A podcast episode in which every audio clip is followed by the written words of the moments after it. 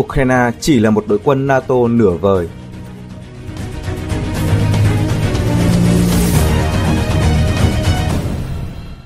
Ở phần trước, chúng ta đã dựa vào các phân tích về UAV và mở rộng nó để hiểu sự nửa vời trong quân đội Ukraine. Diễn biến ở hai tháng sau đó khi quân Ukraine bị đánh tan ở khu vực phía đông cho thấy rằng đội quân do NATO xây dựng cho Ukraine suốt 8 năm để tham chiến tại khu vực phía đông và phía nam đối đầu với quân đội Nga ở Crimea và đội quân ly khai Donbass đã bị đánh tan chỉ trong 4 tháng. Cũng trong thời gian đầu tiên này, Ukraine đã mất hoàn toàn hải quân và mất khả năng về không quân của họ. Nói rằng Ukraine đã bị đánh sập, nhưng chúng ta chủ yếu đang nói tới đội quân phía đông và phía nam thiện chiến nhất của Ukraine được NATO trang bị và đào tạo. Còn tất nhiên, Ukraine vẫn còn những lực lượng khác đóng quân ở phía Bắc, phía Tây và vùng miền Trung của Ukraine. Đồng thời, Ukraine cũng tiến hành ít nhất 4 đợt huy động trong giai đoạn này.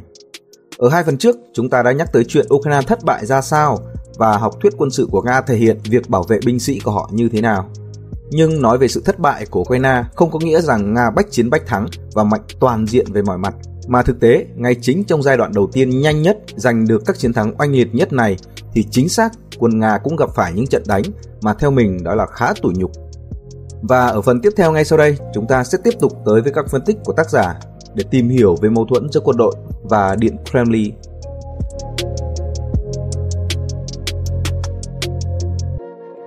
Điều cần phải nói ngay từ đầu là sự mâu thuẫn nội bộ giữa Bộ Chỉ huy quân đội Nga tại chiến trường Ukraine không phải là ở vấn đề liệu có tiến hành cuộc chiến này hay không, mà ở chỗ cách khắc phục những sai lầm trí tử ở tầm chiến lược quân sự của họ khi chuẩn bị cho chiến tranh trong gần một thập kỷ trước đó và sai lầm chiến thuật khi họ mở màn chiến tranh. Nếu như ở các phần trước, các bạn thấy rằng người Nga đã chuẩn bị chiến tranh từ rất lâu một cách có hệ thống và những gì diễn ra trên thực địa có vẻ như là đã đạt được một phần mục đích mà chính Moscow đặt ra thì chúng ta mới chỉ nhìn đúng một phần. Những người Nga, bất chấp việc họ đã tính toán các bước cho chiến tranh với nhiều bước nghĩ rất xa và nhiều phương án dự phòng giống như cách mà các danh thủ chơi cờ, thì họ cũng đã mắc những sai lầm có tính cốt tử và những sai lầm này còn ám ảnh quân đội Nga trong nhiều năm tới. Chương trình cải tổ về hiện đại hóa của quân đội Nga cho những kết quả ấn tượng trong cuộc chiến Syria, cuộc xâm chiếm Crimea mà không cần phải động binh, hay các cuộc đụng độ trực tiếp giữa quân đội Nga trong danh nghĩa là quân ly khai Donbass với quân đội Ukraine vào năm 2015. Tuy nhiên, vào những tháng đầu của cuộc chiến năm 2022, bất chấp những tổn thất nặng nề phải chịu, quân đội Ukraine đã khiến cho Moscow nhận ra rằng việc cải tổ quân đội cũng như cách thức tiến hành chiến tranh của họ gặp những vấn đề nghiêm trọng. Các vấn đề này không nằm chỉ ở vấn đề cho một đội quân, một binh chủng cụ thể mà ở tất cả các lĩnh vực, từ cơ cấu, nhiệm vụ của các binh chủng cho tới các chủng loại vũ khí, cách thức tổ chức quân đội. Các sai lầm này đã dẫn tới các thiệt hại của Nga trên chiến trường, kể cả trên bộ, trên không lẫn trên biển. Các sai lầm này cũng khá giống với những sai lầm của nhà lãnh đạo Liên Xô đã mắc trong những năm 1930 khi cải tổ Hồng quân và đem đội quân mới vừa được cải tổ đó tấn công Phần Lan vào năm 1940. Điều may mắn cho quân đội Nga là khác với lãnh đạo Liên Xô năm 1941, Moscow đã nhanh chóng nhận ra các sai lầm này và lập tức tìm phương án thay đổi. Khác với cái giá gần 6 triệu binh sĩ thiệt hại, hy sinh hay bị bắt vào năm 1941-1942, thì thiệt hại của quân đội Nga lần này không lớn vì thời gian kể từ lúc phát hiện ra vấn đề cho tới khi Moscow bắt đầu khắc phục chỉ tính theo tháng hoặc thậm chí là theo tuần. Sau chiến tranh thế giới thứ hai, hai cường quốc quân sự mạnh nhất thế giới lúc đó là Liên Xô và Mỹ. Do đặc thù của chiến trường mà mỗi nước này tham chiến trước đó, cơ cấu quân đội của hai nước này cũng rất khác nhau. Vào năm 1945, Liên Xô sở hữu một lực lượng lục quân mạnh nhất với hơn 8 triệu người, hơn 15.000 xe tăng trong tình trạng sẵn sàng chiến đấu và hàng chục nghìn khẩu đội pháo cối. Tuy có gần 10.000 máy bay vào năm 1945, lực lượng ném bom tầm xa của Liên Xô đã bị không quân Đức tiêu diệt trong 3 tháng đầu của chiến tranh và chỉ tới sau năm 1945 mới được xây dựng lại. Hải quân Liên Xô cũng là lực lượng yếu kém nhất nhì trong lực lượng vũ trang Liên Xô với hạm đội Baltic bị Đức dùng không quân đánh thiệt hại khi rút lui từ Tallinn về Leningrad vào năm 1941 và trong suốt khoảng thời gian còn lại chỉ đóng quân tại cảng ở Leningrad với vai trò là lực lượng pháo binh siêu nặng để hỗ trợ cho các cuộc phòng thủ của thành phố này mà thôi. Ở Biển Đen, hạm đội Biển Đen của Liên Xô cũng chỉ đóng vai trò hỗ trợ tiếp vận cho hai cuộc phòng thủ Odessa và Sevastopol. Một trong những thất bại lớn nhất của hạm đội này là sau khi quân Liên Xô đã khóa được 250.000 quân Đức khi Đức rút từ Bắc Cáp trở về sau khi Stalingrad thất thủ. Ở bán đảo Taman thì hạm đội này không thể phong tỏa được eo biển Kerch Eo biển nối giữa Crimea và bán đảo Taman thuộc lãnh thổ Nga sẽ là nơi được Nga xây dựng cây cầu qua eo biển vào năm 2018. Vì thất bại của hạm đội Biển Đen trong việc khóa eo biển Kerch nên quân Đức dù chỉ có 4 chiếc xà lan và tàu kéo, trong 2 tháng liền đã di chuyển được toàn bộ đội quân bị bao vây vượt eo biển về Crimea. Nếu hạm đội Biển Đen biết được eo biển này thì một trận Stalingrad thứ hai đã xảy ra ở phía nam. Vào năm 1945, lục quân Mỹ kém xa lục quân của Liên Xô về cả số lượng lẫn chất lượng vũ khí. Tuy nhiên, hải quân và không quân của họ vượt trội so với hải quân và không quân của Liên Xô. Họ vượt xa một quãng dài tới mức đến tận bây giờ, gần 80 năm sau, hải quân và không quân Nga vẫn chưa đuổi kịp được Mỹ. Sự vượt trội của hải quân và không quân Mỹ không chỉ ở số lượng và chất lượng vũ khí, mà quan trọng hơn là cơ cấu của các trang thiết bị vũ khí trong lực lượng, phân bổ nguồn lực, cách thức tổ chức của hai lực lượng này. Thua trong các cuộc chạy đua về không quân và hải quân, Liên Xô bắt đầu đầu tư vào hai vũ khí chính của mình là đầu đạn hột nhãn và tên lửa. Các quyết định này là cực kỳ đúng về mặt chiến lược quân sự. Cho tới nay, với gần 40 năm thực hiện việc cắt giảm vũ khí hột nhãn, Nga vẫn là nước có số lượng đầu đạn hột nhãn lớn nhất thế giới. Và nếu như chỉ sử dụng một phần đầu đạn này thì sự sống của loài người trên trái đất cũng sẽ không còn tồn tại. Tương tự với vũ khí hột nhãn, lực lượng tên lửa của Nga hiện nay là lực lượng tiên tiến và mạnh nhất trên thế giới, kể cả về chủng loại, chất lượng và số lượng. Việc phát triển thành công lực lượng tên lửa chiến lược khiến cho Liên Xô và Nga sau này có thể cắt giảm quy mô của hải quân và không quân về cả số lượng lẫn chủng loại tàu và máy bay. Một ví dụ điển hình là Nga đã chuyển hướng từ việc đóng các hạm đội có thể hoạt động xa bờ lâu ngày giống như các tàu sân bay của Mỹ, sang đóng các tàu nhỏ chạy ven bờ nhưng được trang bị các tên lửa hiện đại nhất. Các tàu nhỏ với các vũ khí tên lửa rất mạnh này, cộng với các tên lửa chống hạm trên bờ và trên máy bay có đầy đủ khả năng đẩy các cụm tác chiến mạnh nhất của Hải quân Mỹ ra xa các vùng biển gần bờ của Nga hoặc các khu vực có lợi ích cốt lõi của Nga, có nghĩa rằng rất có giá trị trong việc phòng thủ. Tuy nhiên, lực lượng hải quân này lại không có hiệu quả trong việc khống chế bầu trời hay áp chế các vùng biển nếu các vùng biển đó được trang bị phòng thủ tốt. Điều này thấy rõ trong cuộc chiến tại Ukraine. Để hiểu được những sai lầm trí tử này của người Nga, trong phần này chúng ta sẽ nhìn lại các cải cách của quân sự Liên Xô và Nga sau này từ sau Thế chiến II sau đó chúng ta sẽ xem xét các sai lầm đó thể hiện ở trên chiến trường Ukraine vào năm 2022 ra sao. Trước hết, chúng ta nói về Hải quân Nga. Hải quân của Mỹ thực sự thống trị mọi đại dương. Họ có thể nhanh chóng thiết lập quyền thống trị tuyệt đối trên biển. Sự khống chế này không chỉ đơn thuần trên mặt biển với hạm đội các tàu nổi mà còn bao gồm trong lòng biển với các hạm đội tàu ngầm và máy bay săn ngầm và cả vùng trời ở trên mặt biển với cụm tàu sân bay. Nói một cách ngắn gọn, với các căn cứ quân sự trải khắp mọi nơi trên thế giới, hải và không quân của Mỹ có thể khống chế vùng trời, vùng biển của đại đa số quốc gia trên thế giới từ trên không, từ ngoài biển và có thể đánh gãy xương sống nền quân sự và kinh tế của hầu hết các nước trên thế giới trước khi triển khai lục quân của họ cho các trận chiến trên bộ. Trong lịch sử, có hai thời điểm Hải quân Liên Xô đối diện với Hải quân Mỹ trong tình trạng sẵn sàng chiến đấu, đó là trong cuộc khủng hoảng tên lửa Cuba năm 1962 và một lần ở Địa Trung Hải, nằm trong cuộc chiến giữa Israel và các nước Ả Rập năm 1973.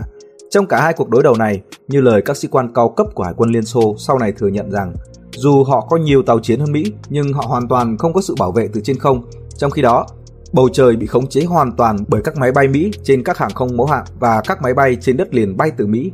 Còn ở Địa Trung Hải thì từ hàng không mẫu hạm và các căn cứ quân sự của Mỹ tại Thổ Nhĩ Kỳ. Trong các cuộc đối đầu này, Hải quân Liên Xô cũng không có lực lượng dự trữ bởi vì họ ở quá xa hậu phương, trong khi Liên Xô lúc đó không có nhiều căn cứ quân sự ở ngoài lãnh thổ còn Mỹ luôn có sẵn một lực lượng dự trữ ở các căn cứ gần đó, tương đương với lực lượng đang trực chiến.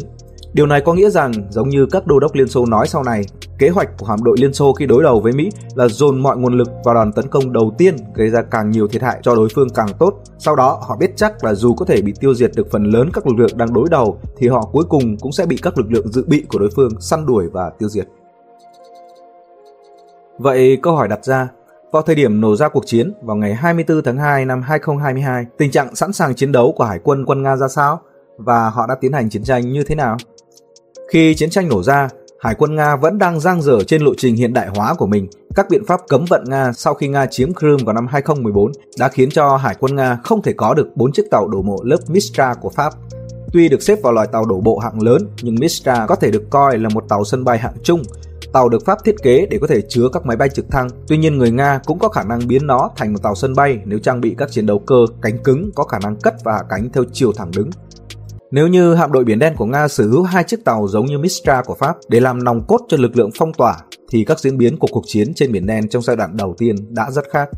Sau khi Pháp hủy hợp đồng cung cấp 4 chiếc Mistra này, người Nga đã buộc phải quay về với việc cải tạo chiếc tuần dương hạm hạng nặng có thể mang máy bay duy nhất của họ, đó là tàu Kunestov. Cuộc chiến ở Syria cho thấy chiếc tàu tuần dương hạm này mang hai máy bay đã không tạo ra kết quả mong đợi và thường xuyên bị hỏng hóc, buộc phải đưa về xưởng để sửa chữa, trong khi cuộc chiến đã nổ ra và cho tới tận bây giờ, con tàu này vẫn đang trong tình trạng sửa chữa và nâng cấp. Trong 8 năm trước cuộc chiến và sau khi thương vụ mua 4 tàu Mitrat bị đổ vỡ, các khoản đầu tư cho Hải quân Nga chủ yếu đổ vào lực lượng tàu ngầm chiến lược mang tên lửa hạt nhân, các tàu chiến mặt nước loại nhỏ nhưng được trang bị tên lửa mạnh, các loại tên lửa đối hạm, đối đất và đối không cho hải quân.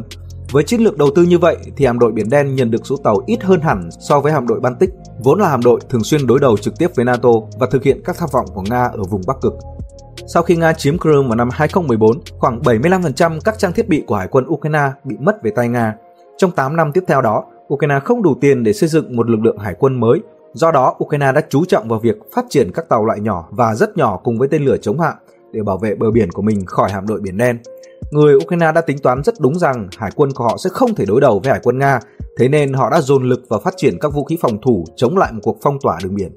Khi chiến tranh nổ ra, hạm đội Biển Đen của Nga đã nhanh chóng phong tỏa các cảng biển của Ukraine. Họ đánh chìm tất cả các tàu tuần tra ven biển của Ukraine và người Ukraine tự đánh chìm khinh hạm duy nhất của mình tại Mykolaiv trên bờ sông Dnipro khi quân Nga tiến gần đến thành phố này. Hạm đội Biển Đen của Nga cũng đã phát động nhiều cuộc tấn công bằng tên lửa hành trình vào các vị trí sâu trong nội địa và chiếm được đảo rắn ở cực nam của Ukraine, chặn mọi tuyến đường biển của Ukraine với Thổ Nhĩ Kỳ và qua đó là ra thế giới bên ngoài. Việc áp sát bờ biển của Nga đã khiến Ukraine tự gài mìn phong tỏa các cảng biển của mình, cũng như các bờ biển xung quanh Odessa mà phía Ukraine cho rằng có khả năng Nga sẽ đổ bộ quân. Sau những thắng lợi ban đầu này thì rất nhanh chóng, các vấn đề cải tổ của hải quân đang giang dở của Nga đã bộc lộ. Từ khi mở màn cuộc chiến tới khi rút về Sevastopol, sau khi xóa hạm Moscow bị đánh chìm, hạm đội Biển Đen đã không thể áp chế được các lực lượng phòng vệ bờ biển của Ukraine. Người Ukraine đã tổ chức một đợt tấn công có hiệu quả nhất trong lịch sử hải quân 50 năm gần đây của họ, sử dụng khôn khéo các hoạt động nghi binh, lợi dụng tình hình thời tiết có rông bão. Họ đã dùng hai tên lửa chống hạm và đánh hư hỏng xoáy hạm Moscow của hạm đội Biển Đen và sau đó dẫn tới việc tàu này bị chìm khi đang kéo về Sevastopol. Điều đáng lưu ý rằng tàu Moskva được coi là tàu có trang bị hỏa lực mạnh nhất trong các tàu tác chiến nổi hiện nay, dù xét về tuổi đời nó là một trong những con tàu già cỗi. Tàu Moskva cũng đóng vai trò là xoáy hạm vừa cung cấp lưới phòng không bảo vệ các con tàu khác trong hạm đội đi cùng. Việc tàu Moskva bị chìm dẫn tới việc toàn bộ hạm đội Biển Đen phải rút về Sevastopol để tìm cách thức phong tỏa mới. Việc rút lui của hạm đội Biển Đen đã dẫn tới việc người Nga buộc phải bỏ đảo rắn. Tuy nhiên, sự việc không dừng lại ở đó. Tuy Ukraine không còn hạm đội tàu, nhưng người Ukraine lại một lần nữa thành công khi đẩy hạm đội Biển Đen ra khỏi căn cứ của chính mình tại Sevastopol bằng cách sử dụng các xuồng tự hủy trên biển. Người Ukraine đã tấn công hư hỏng một tàu quét mìn của Nga ngay trong cảng biển Sevastopol. Điều này khiến cho các tàu chiến chủ chốt của Nga đã buộc phải rút về cảng phía sâu trong nội địa cách xa hơn 200 km về phía đông để nghiên cứu cách đối phó. Đây có thể nói là một thắng lợi chưa có tiền lệ khi một quốc gia không còn lực lượng hải quân lại có thể buộc hải quân của đối phương rời bỏ căn cứ của mình. Cập nhật cho tới tận ngày nay, chúng ta đều biết rằng các loại xuồng tự hủy của Ukraine đã gây ra không ít thiệt hại cho hạm đội Biển Đen, bao gồm việc đánh sập cầu Crimea vào vài tháng trước và phá hủy không ít các tàu khác của Nga, tạo ra mối uy hiếp trên biển cho các chuyến tuần tra của hạm đội Biển Đen. Về tổ chức đổ bộ, hạm đội Biển Đen cũng chỉ tổ chức một vài cuộc đổ bộ từ ngoài bờ biển Azov lên gần Berdyansk để kết hợp cùng với cánh quân từ Crimea tiến lên. Cuộc đổ bộ này đã giúp cho người Nga chiếm được bến cảng Berdyansk gần như còn nguyên vẹn Tuy nhiên, sau khi người Ukraine sử dụng tên lửa đạn đạo đánh trúng các tàu vận tải và đổ bộ của hải quân đậu trong cảng thì hoạt động tiếp vận qua cảng này cũng bị dừng lại cho đến khi người Nga thiết lập được một mạng lưới phòng không nhiều tầng nhiều lớp sau này. Như vậy, ở trên biển, Hải quân Nga, cụ thể là hạm đội Biển Đen đã gần như không đạt được các mục tiêu chính đặt ra cho họ. Cho dù có tiêu diệt được lực lượng hải quân của Ukraine thì điều này cũng không có ý nghĩa lớn bởi vì thực chất Hải quân Ukraine gần như đã không còn tồn tại như một lực lượng chiến đấu thực sự kể từ sau năm 2014 rồi. Khi đối đầu với các lực lượng phòng vệ bờ biển của Ukraine, hạm đội Biển Đen cũng không thể chấn áp được các lực lượng này mà dần dần trở thành gánh nặng cho chính người Nga khi hạm đội Biển Đen chưa thể tự bảo vệ được chính mình một cách hiệu quả với các đòn tấn công đường không và đường bờ biển bởi tên lửa và các thiết bị xuồng tự hủy của Ukraine. Sau khi không đạt được mục tiêu khống chế, phong tỏa bờ biển, vùng trời và vùng duyên hải phía nam của Ukraine, Hải quân Nga đã thu hẹp vai trò của mình trong hai nhiệm vụ chính. Thứ nhất là sử dụng các tàu chỉ như một bệ phóng tên lửa để tấn công vào các cơ sở hạ tầng của Ukraine từ xa và thứ hai, sử dụng lực lượng thủy đánh bộ trên đất liền giống như các đơn vị bộ binh thông thường. Sự thất bại của hạm đội Biển Đen thật ra không có gì đáng bất ngờ. Đơn giản là ngay cả trong 8 năm chuẩn bị cho chiến tranh, các khoản đầu tư của Nga vào hải quân cũng không nhắm tới việc phục vụ cho một cuộc chiến với Ukraine. Chúng ta có thể thấy rõ các khoản đầu tư lớn nhất của Nga cho hải quân bao gồm nhằm vào việc chế tạo các tên lửa đạn đạo có khả năng mang nhiều đầu đạn hột nhãn cũng như đầu tư vào các tàu ngầm mang chúng để đối phó với Mỹ trong bối cảnh các căn cứ quân sự và hệ thống chống tên lửa của NATO đang ngày càng áp sát biên giới trên bộ của Nga thì đây là giải pháp tối ưu bởi vì các tàu ngầm hạt nhân của Nga có thể bí mật hoạt động vài ngày dưới lớp băng ở biển Bắc và trồi lên bắn các tên lửa ở các địa điểm bất ngờ. Đường bay của các tên lửa này qua Bắc Cực, Canada rồi tới Mỹ cũng ngắn và ít có các đơn vị phòng thủ tên lửa hơn Ngoài ra, việc khí hậu ấm lên đã mở ra hai cơ hội lớn cho nước Nga. Thứ nhất là khai thác tuyến đường vận tải biển ở phương Bắc, vốn thường xuyên bị đóng băng trước kia, và thứ hai, tìm kiếm khai thác dầu khí ở vùng thềm lục địa gần với Bắc Cực, nơi được cho là có 1 phần 3 trữ lượng dầu và khí chưa khai thác trên trái đất. Với một chương trình cải tổ đầy tham vọng nhưng lại có nguồn lực hạn chế của mình, tình trạng về trang bị và sẵn sàng chiến đấu của Hải quân Nga bất cân xứng giữa các hạm đội. Bởi vì chúng ta mới thấy người Nga tập trung nhiều hơn vào các vũ khí cũng như tập trung vào hạm đội ở phương Bắc. Ngay khi xoáy hạm Moscow bị đánh chìm, đã có một danh sách trang thiết bị không hoạt động trên tàu này được tiết lộ bởi một blog quân sự của Nga. Nếu nhìn vào các danh sách này, và tất nhiên nếu danh sách này là thực, thì tàu Moscow thực ra không thể được coi là đang trong tình trạng sẵn sàng chiến đấu khi gần như toàn bộ hệ thống vũ khí phòng không của nó hoặc là không hoạt động hoặc là đang được bảo trì. Điều này cho thấy rõ khi chiến tranh đang xảy ra mà hạm đội Biển Đen vẫn chưa sẵn sàng cho cuộc chiến. Đây là tình tiết mới mà chúng ta cần phải lưu ý và sẽ được nhắc lại ở phần phân tích phía sau. Nói như vậy là lực lượng hải quân Nga nói chung và hạm đội Biển Đen nói riêng có vẻ đã không được chuẩn bị cho cuộc chiến tại Ukraine. Vậy câu hỏi đặt ra là lực lượng hải quân Nga có điểm sáng nào không? Mặc dù nói rằng hạm đội Biển Đen đã phải rút về nội địa, rời bỏ phần lớn khỏi Sevastopol, nhưng thực tế Ukraine cũng không thể sử dụng Biển Đen cho mục đích của mình ngoại trừ hoạt động xuất nhập khẩu thông qua thỏa thuận ngũ cốc đã được Nga chấp thuận vào một năm trước và đã bị hủy bỏ vào tháng 7 vừa qua. Toàn bộ các vũ khí mà phương Tây vận chuyển cho Ukraine, về mặt công khai thì nó đều được vận chuyển bằng đường bộ hoặc đường không. Các tàu hàng của Ukraine cũng không thể hoạt động nếu như nó không phải thuộc khuôn khổ trong thỏa thuận ngũ cốc. Bản thân Hải quân Ukraine khi phát động các cuộc tấn công trên biển vào Sevastopol cũng phải núp bóng các tàu hàng này trong thỏa thuận ngũ cốc. Và sau khi không còn thỏa thuận ngũ cốc thì các đòn tấn công tới Crimea của Ukraine nếu có giá trị đều chủ yếu được thực hiện bằng đường không. Còn đường biển thì các đợt tấn công của Ukraine, một là không có nhiều giá trị và hai là các cuộc đổ bộ mang tính tự hủy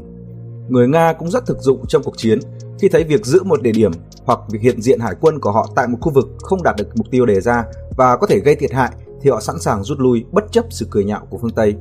Chúng ta có thể thấy sự khác biệt rõ rệt giữa việc người Nga nhanh chóng rút lui trung đội lính thủy đánh bộ giữa đảo rắn hay toàn bộ hạm đội biển đen sau khi tàu Moscow bị đánh chìm mà Nga chưa có biện pháp chống trả cách đánh mới của Ukraine so với cách đánh mà Ukraine đang áp dụng trên chiến trường này, khi dồn hết đơn vị này tới đơn vị khác vào một chiến trường không có hy vọng người Nga cũng rất thực dụng khi sẵn sàng copy, cải tiến các thiết bị quân sự của Ukraine mà họ bắt được. Ví dụ vào cuối năm 2022, họ bắt được hai chiếc OV tấn công đường biển của Ukraine dạt vào bờ biển Sevastopol. Đó là loại khí tài mà người Nga chưa đầu tư nghiên cứu và sản xuất trước đó. Thế nhưng, chỉ sau vài tháng, vào tháng 2 năm 2023, người Nga đã sử dụng một thiết bị tương tự như thiết kế bắt trước để đánh sập cây cầu Zakota, một cây cầu quan trọng trên tuyến đường huyết mạch để tiếp tế cho Ukraine từ Moldova. Một mặt khác, Mỗi khi người Ukraine triển khai một phương thức đánh mới có hiệu quả thì người Nga sẽ ngay lập tức nghiên cứu, rút kinh nghiệm và tìm ra biện pháp khắc chế. Ví dụ, sau cuộc tấn công UAV vào Sevastopol vào hồi tháng 10 năm ngoái, hạm đội Biển Đen đã không ngần ngại rút khỏi Sevastopol. Thế nhưng vào tháng 2 năm 2023, hình ảnh vệ tinh của Mỹ cho thấy toàn bộ hạm đội này đã rời khỏi Novorossiysk và đi về phía Tây. Điều này khiến cho nhiều chuyên gia phương Tây cho rằng Nga sắp bắt đầu một hoạt động tổng tấn công mà nhiều người đang dự đoán mấy tháng trước. Tuy nhiên, từ đó tới nay, người Nga chỉ phát động nhiều cuộc tấn công tên lửa hơn, trong đó có nhiều tên lửa do hạm đội Biển Đen nhắm đi. Điều đó có thể thấy rằng việc hạm đội Biển Đen buộc phải rút về nội địa là do chưa tìm ra các phương án để chấn áp các chiến thuật tấn công mới của Ukraine. Và khi hạm đội Biển Đen quay lại thì điều đó không có nghĩa là một hành động bất chấp rủi ro để tham gia vào cuộc tấn công mới mà chỉ đơn thuần người Nga đã tìm ra các biện pháp để áp chế các cuộc tấn công của Ukraine. Thế nên hạm đội Biển Đen quay trở lại vị trí thường trực của họ mà thôi.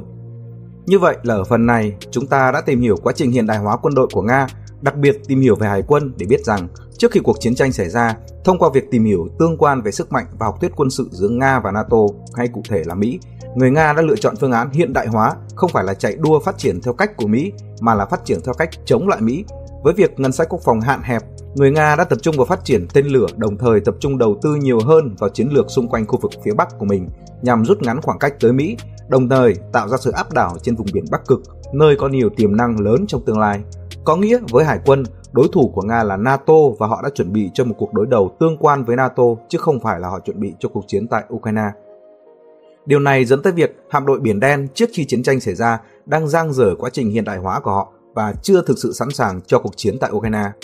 Điều này dẫn đến những thất bại thảm hại của hạm đội Biển Đen trong năm ngoái. Tuy nhiên, chúng ta phải nhìn nhận lại cách sử dụng quân đội của người Nga. Với tiềm lực hiện có thì tại Biển Đen, người Nga đã không sử dụng hạm đội ở đây như một đơn vị chủ lực mà chỉ là một đơn vị hỗ trợ cho cuộc chiến trên bộ. Sau những thất bại đầu tiên, người Nga đã chấp nhận rút lui về và thực hiện những chiến thuật phù hợp hơn với tình trạng kỹ thuật của họ. Mặc dù trong một năm trở lại đây, chúng ta thấy các hình ảnh về việc hạm đội Biển Đen được bổ sung thêm các loại tàu hàng nhẹ, nhưng vẫn xuất hiện tiếp các đòn tấn công thành công của Ukraine vào đây. Điều đó chứng tỏ rằng vai trò của hạm đội Biển Đen trong tương lai vẫn không có nhiều thay đổi, vẫn là hỗ trợ các cuộc tấn công trên bộ, vẫn là áp chế các đòn tấn công trên biển, vẫn là thi thoảng thiệt hại và lại tiếp tục tìm ra cách áp chế các đòn đánh mới của Ukraine để cơ bản giữ được an toàn cho vùng biển. Chứ với lực lượng hiện nay tại Biển Đen thì có thể nói rằng một đòn tấn công hỗn hợp giữa lục quân, không quân và hải quân nhằm triển khai một chiến dịch lớn đánh chiếm bờ biển miền Nam và Odessa rất khó có khả năng xảy ra trong năm 2024.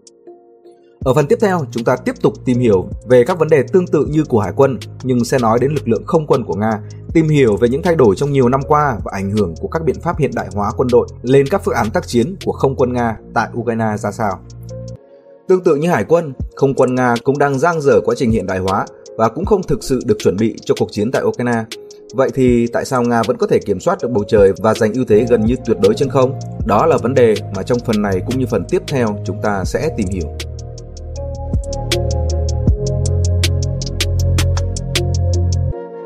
Về không quân, người Mỹ kể từ Thế chiến 2 tới nay luôn có một cơ cấu trang bị vũ khí phải nói gần như là hoàn hảo. Lực lượng chiến lược và tầm xa của họ có thể ném bom từ thông thường tới hột nhãn đến bất cứ điểm nào trong lãnh thổ đối phương. Lực lượng không quân chiến thuật của Mỹ có khả năng áp chế với đại đa số đối thủ mà không bị giới hạn bởi không gian địa lý. Điều này được diễn ra bằng cách Mỹ có những thiết lập chiến thuật cho phép họ có sự thống trị tuyệt đối trên bầu trời, cũng như có thể dập tắt mọi cố gắng nghênh chiến của đối phương. Nói một cách dễ hiểu là không quân Mỹ có khả năng cùng trong một khoảng thời gian vừa tấn công triệt phá mục tiêu quân sự, công nghiệp, kinh tế, chính trị ở sâu trong nội địa đối phương, vừa áp chế toàn bộ không gian trên chiến trường và tấn công từ trên không để hỗ trợ bộ binh. Liên Xô trong suốt các thời kỳ lịch sử tồn tại của mình đã cố gắng đầu tư vào hải quân và không quân, nhưng họ chưa bao giờ có thể ngang hàng với các lực lượng không quân và hải quân của Mỹ. Lực lượng không quân tầm xa của Liên Xô thua kém Mỹ về cả số lượng, chất lượng, kinh nghiệm, tổ chức và chiến đấu. Ở đây, tôi không bàn về trình độ của các phi công trong các cuộc chiến, mà nói tới khả năng thực hiện áp chế hoàn toàn đối phương từ trên không của lực lượng không quân. Đến nay chúng ta đều biết rằng chuyện các máy bay ném bom hạng nặng đầu tiên của Liên Xô là bản sao hoàn toàn của chiếc B-29 của Mỹ đã buộc phải hạ cánh khẩn cấp ở Liên Xô sau khi ném bom Nhật Bản trong Thế chiến 2 và việc lực lượng không quân chiến lược của Liên Xô bay vòng trên bầu trời Moscow qua quảng trường đỏ nhiều lần trong các cuộc diễu binh để các tùy viên quân sự của Liên Xô tưởng nhầm rằng Liên Xô có một số lượng lớn các máy bay ném bom chiến lược tầm xa.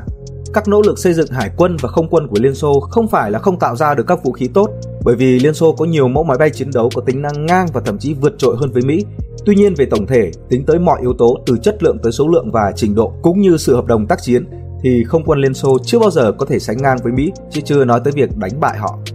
Hiểu rõ được phương án tác chiến của Mỹ cũng như hiểu rõ tiềm lực quân sự của Mỹ, đồng thời đánh giá được những sai lầm trong việc phát triển không quân của Liên Xô trong quá khứ, người Nga đã bắt đầu tiến hành hiện đại hóa lực lượng không quân của họ.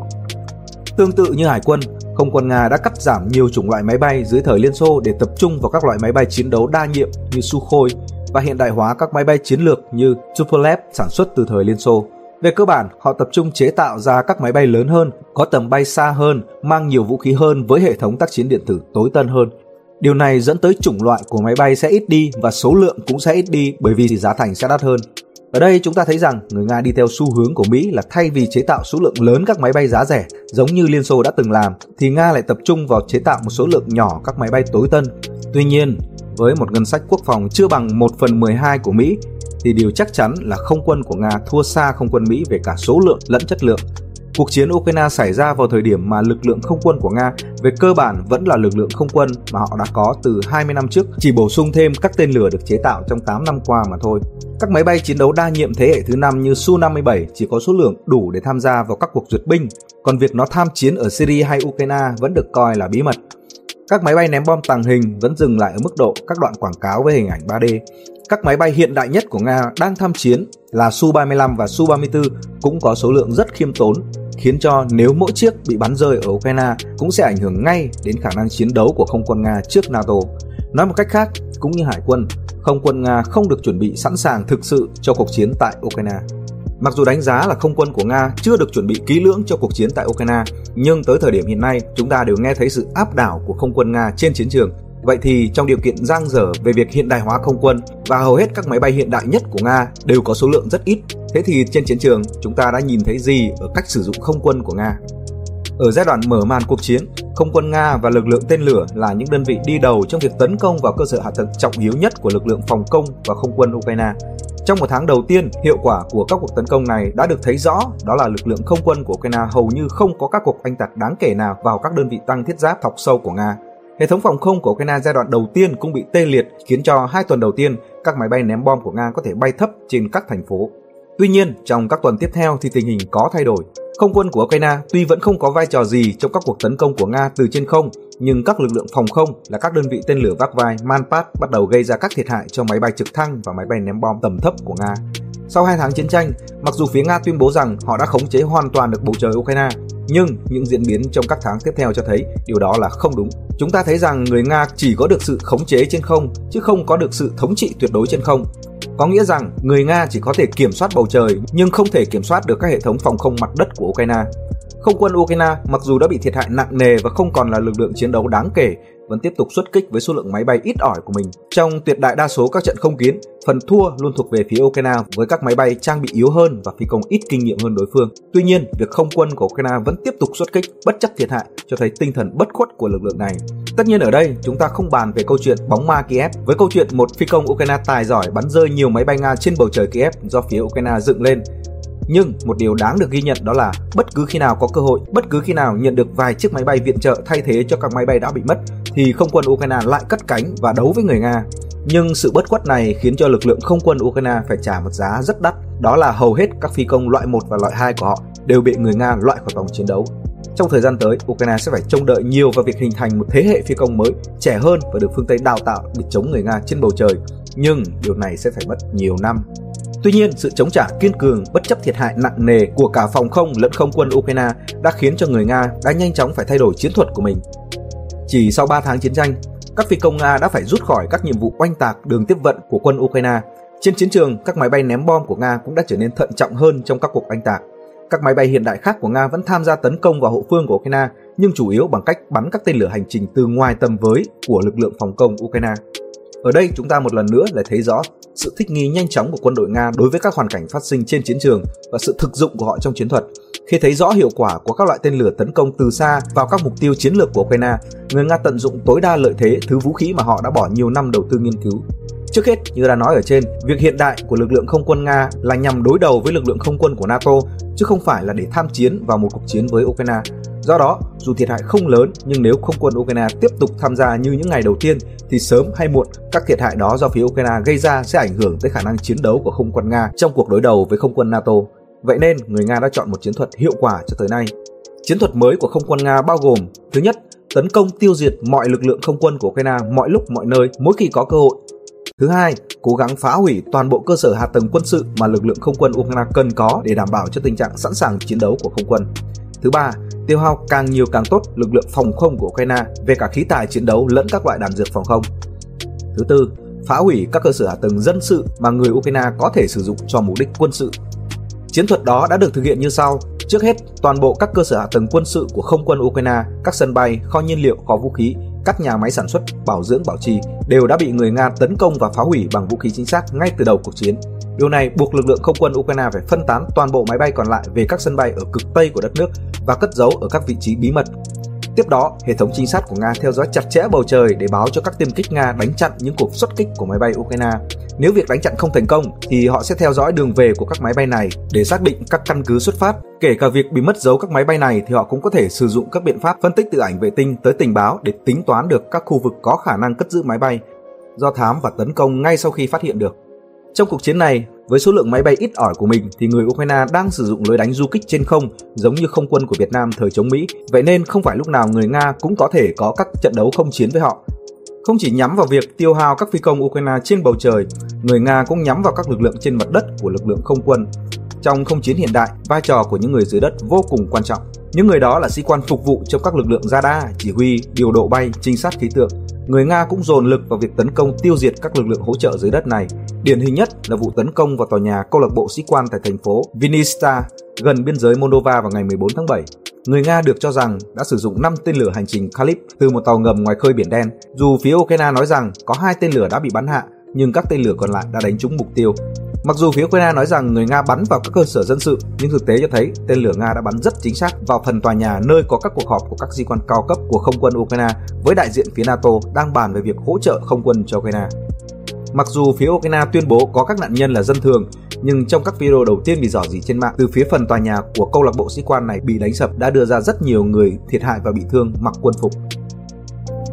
Song song với việc tấn công vào lực lượng không quân Ukraine, người Nga cũng tấn công vào lực lượng phòng không của nước này. Người Nga sử dụng các máy bay chiến đấu mang tên lửa hành trình xuất phát từ nhiều sân bay với các đường bay khác nhau để làm rối loạn việc theo dõi của hệ thống phòng không Ukraine và bắn tên lửa hành trình ở khoảng cách ngoài tầm với của tên lửa phòng không Ukraine. Về cơ bản, việc theo dõi, tính toán đường đạn của tên lửa hành trình do máy bay bắn ra từ trên không khó hơn rất nhiều lần so với việc theo dõi một tên lửa hành trình được bắn từ trên mặt đất. Điều này lại càng trở nên khó khăn hơn cho phía Ukraine khi Nga sử dụng nhiều loại tên lửa khác nhau với nhiều loại hành trình khác nhau được phóng đi từ nhiều máy bay, tàu ngầm và tàu chiến từ các trạm phóng di động trên mặt đất kết hợp với các tên lửa giả và các UAV giá rẻ. Việc sử dụng UAV của Iran cũng là nỗ lực đầy thực dụng của Nga trong các chiến dịch tấn công đường không đối với Ukraine. Các UAV này có sức công phá đủ lớn để khiến cho lực lượng phòng không Ukraine không thể bỏ qua. Tuy nhiên, nó lại khó bắn hạ bởi các hệ thống phòng không giá rẻ khác như pháo cao xạ hay là súng máy phòng không. Giá thành của OV này lại rẻ hơn nhiều lần so với tên lửa phòng không được bắn lên để hạ chúng, và điều này khiến cho việc phòng không trở nên vô cùng đắt đỏ với một nền kinh tế đã suy sụp như Ukraine.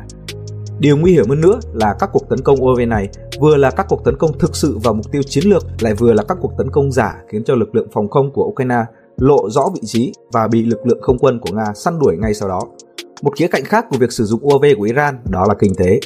Sau khi các mục tiêu về quân sự và công nghiệp quốc phòng chủ chốt của Ukraine đã bị đánh phá, thì việc sử dụng tên lửa có độ chính xác cao đánh vào các mục tiêu nhỏ sẽ không hiệu quả về kinh tế cho phía Nga. Do đó, việc người Nga sử dụng các UAV rẻ tiền của Iran và như chúng ta đã biết sau này, người Nga đã tự phát triển các phiên bản nâng cấp của nó sẽ giúp cho Nga duy trì được cường độ đánh phá hậu phương của Ukraine nhưng vẫn tiết kiệm được các loại tên lửa đắt tiền của mình cho các mục tiêu giá trị hơn.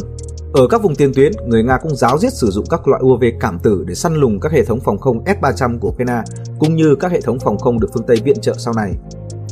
Có một điểm nữa liên quan đến việc sử dụng nhân sự của Nga. Như đã nói từ đầu, lượng máy bay của Nga hiện nay chủ yếu là lực lượng không quân từ 20 năm trước. Các loại máy bay hiện đại nhất của Nga có số lượng khá khiêm tốn. Chính vì thế, trong các cuộc chiến ở miền đông Ukraine, các máy bay Su-24 và Su-25 được sử dụng để ném bom vào các vị trí của Ukraine, chủ yếu là các máy bay do lực lượng Wagner điều khiển. Trong khi lực lượng không quân chính quy của Nga thực hiện các nhiệm vụ săn máy bay của Ukraine và bắn tên lửa hành trình thì họ để cho Wagner tuyển dụng các phi công chiến đấu đã về hưu hoặc đã chuyển ngành vào thực hiện các nhiệm vụ không kích mặt đất. Điều này giúp cho Nga vẫn bảo toàn được lực lượng không quân chính quy nhưng vẫn duy trì được áp lực từ trên không đối với Ukraine thông qua việc sử dụng một lượng lớn các phi công chiến đấu mà Liên Xô và Nga trước đây đã đào tạo. Kết hợp với các loại tên lửa thì các vũ khí được sử dụng trên không của Nga xuất hiện một loại vũ khí ngu nhưng Ukraine chưa bao giờ tìm ra cách để chống lại nó, đó chính là bom lượn. Các bạn cũng đã biết, bom lượn vốn là những quả bom thông thường với số lượng khổng lồ trong kho của Nga. Nhưng hiện nay, nhờ vào việc gắn vào các bộ kít lượn thì một quả bom thông thường có khả năng điều hướng và rơi chính xác vào mục tiêu chứ không phải là rơi tự do nữa. Việc gắn thêm bộ kít lên các quả bom thông thường rõ ràng là một giải pháp biến bom thường thành bom thông minh một cách rất rẻ và hơn nữa, việc sử dụng loại bom lượn này cũng giảm thiểu nguy cơ cho lực lượng không quân bởi vì các máy bay ném bom này có thể thả nó từ khoảng cách từ 50 đến 70 km và như thế giúp cho các máy bay của Nga tránh khỏi các tầm hỏa lực của phòng không tầm trung và tầm ngắn. Vào thời gian đầu chiến dịch, người Nga đã bắt đầu sử dụng loại bom này. Tuy nhiên sau đó, việc sử dụng bom lượn đã giảm đáng kể cường độ. Nhưng khi cuộc phản công của Ukraine diễn ra vào năm 2023 thì một lần nữa, bom lượn với bộ kit lượn đã được nâng cấp và đã được chế tạo thêm dành cho các loại bom khác, ví dụ như cơn ác mộng FAB500 đã khiến cho các đơn vị tiền tuyến của Ukraine gặp cơn ác mộng khủng khiếp như thế nào thì tất cả chúng ta đều nhìn rõ thông qua các video mỗi ngày.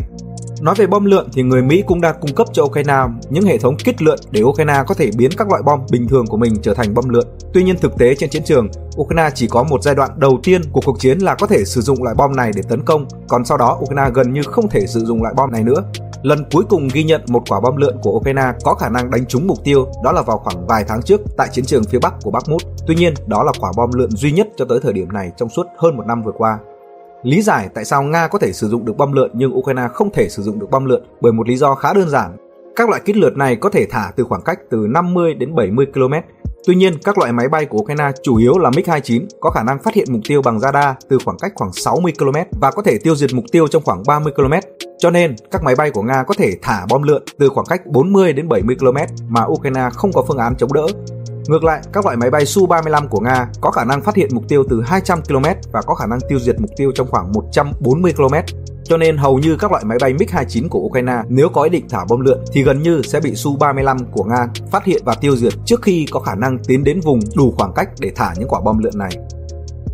Nếu nhìn nhận về hiệu quả của các hoạt động chiến đấu của không quân và tên lửa Nga một cách tổng thể thì chúng ta có thể thấy rằng họ đã thành công và đạt được hầu hết các mục tiêu của mình. Trước hết, lực lượng không quân của Ukraine từ đầu cuộc chiến tới nay gần như không có bất kỳ tác động nào tới diễn biến của chiến sự trên mặt đất. Đôi khi chúng ta nghe thấy về việc một vài máy bay chiến đấu của Ukraine bị bắn rơi thì sự ngạc nhiên nó lại là không quân Ukraine vẫn còn máy bay để cất cánh sao? Thứ hai, toàn bộ nền công nghiệp quốc phòng của Ukraine rõ ràng gần như đã bị xóa sổ. Không chỉ các nhà máy sản xuất xe tăng, máy bay mà hiện nay ngay cả tới các loại đạn pháo và đạn thông thường thì người Ukraine cũng phải nhập hoặc tính đến việc nhờ phương Tây xây dựng các nhà máy của Ukraine trên lãnh thổ của các nước NATO khác để sản xuất nhằm tránh bị Nga oanh tạc. Về mặt chiến lược thì trong cuộc chiến trên không, Ukraine và phương Tây đã rơi vào thế bế tắc và không có giải pháp nào để chiến thắng người Nga. Và để hiểu rõ tại sao hiện nay NATO và Ukraine không có biện pháp nào để chiến thắng người Nga trong cuộc chiến trên không thì ở video lần sau chúng ta sẽ phân tích kỹ về nội dung này. Như vậy, ở trong phần này, chúng ta đã biết thực ra lực lượng không quân của Nga vẫn đang trong quá trình hiện đại hóa và lực lượng tham chiến thực chất là sự kết hợp giữa các dòng máy bay cũ để tấn công mặt đất và số lượng ít ỏi các máy bay hiện đại chỉ để áp chế các máy bay của Ukraine và tấn công bằng tên lửa từ xa. Mặc dù nói người Nga đã áp đảo trên không, nhưng thực tế phải hiểu rằng người Nga chỉ có thể làm được một nửa điều mà Mỹ có thể làm trong các cuộc chiến trực tiếp của họ trước Iraq hay Afghanistan. Một mặt, người Mỹ mạnh hơn Nga về chiến thuật tác chiến đường không và mục đích chiến đấu của người Mỹ cũng khác với cách mà người Nga đang làm tại Ukraine. Một mặt khác, Ukraine không yếu như Iraq hay Afghanistan, cũng như Ukraine được hỗ trợ nhiệt tình bởi các nước NATO, còn các đối thủ trước kia của Mỹ hoàn toàn không có được sự hỗ trợ này. Thế nên người Ukraine có khả năng bổ sung thay thế các loại máy bay đã mất, còn các đối thủ trong vài thập kỷ trở lại đây của Mỹ không có được điều đó. Thế nên người Nga làm chủ bầu trời, kiểm soát hoàn toàn trên không nhưng chỉ được một nửa của Mỹ vì người Nga chưa thể áp chế được hoàn toàn các lực lượng phòng không mặt đất của Ukraine, cũng như Ukraine có khả năng bổ sung các máy bay mới từ NATO. Mặc dù Nga vẫn có thể áp chế được sự bổ sung này, nhưng làm như vậy thì sớm hay muộn sự thiệt hại của không quân Nga cũng tăng thêm và điều này sẽ làm ảnh hưởng trực tiếp tới sức mạnh đối đầu giữa Nga và NATO. Vậy nên, Nga đã cẩn trọng sử dụng đồng bộ các loại vũ khí và các loại máy bay khác nhau để đạt được hiệu quả tối đa, trong khi đó né tránh được tuyệt đại đa số các đòn phòng không của Ukraine. Sự áp đảo của không quân Nga thực tế là nhờ vào việc thực hiện chiến thuật tấn công một cách phù hợp với chiến trường. Đồng thời một điều quan trọng là Ukraine có lực lượng không quân và phòng thủ không đủ mạnh để áp chế lại các chiến thuật tấn công phối hợp bao gồm cả không chiến, tên lửa và UAV hỗn hợp của Nga. Vì cuộc chiến Ukraine ngoài các diễn biến trên mặt trận thì lợi thế của Nga ở trên không đã đã tạo ra được sự áp đảo trong cuộc chiến. Chính vì thế, ở phần tiếp theo của video, chúng ta sẽ tiếp tục phân tích sâu vào vấn đề không quân và hiểu lý do tại sao NATO và Ukraine vẫn chưa có biện pháp nào để lấy lại bầu trời. Chiến tranh trên không xảy ra lần đầu tiên vào Thế chiến thứ nhất. Trong cuộc chiến này, do các hạn chế về nền công nghệ hàng không nên các cuộc chiến và oanh tạc bằng máy bay chỉ diễn ra trong khoảng cách 20 km tính từ tiền tuyến. Về cơ bản, cuộc chiến trên không của Thế chiến thứ nhất là cuộc chiến tiêu hao, trong đó các bên cố gắng bắn hạ càng nhiều máy bay đối phương càng tốt. Không quân ở thời kỳ này không tạo ra bất kỳ đột phá nào cho lục quân ở trên mặt đất trong bất cứ trận đánh nào.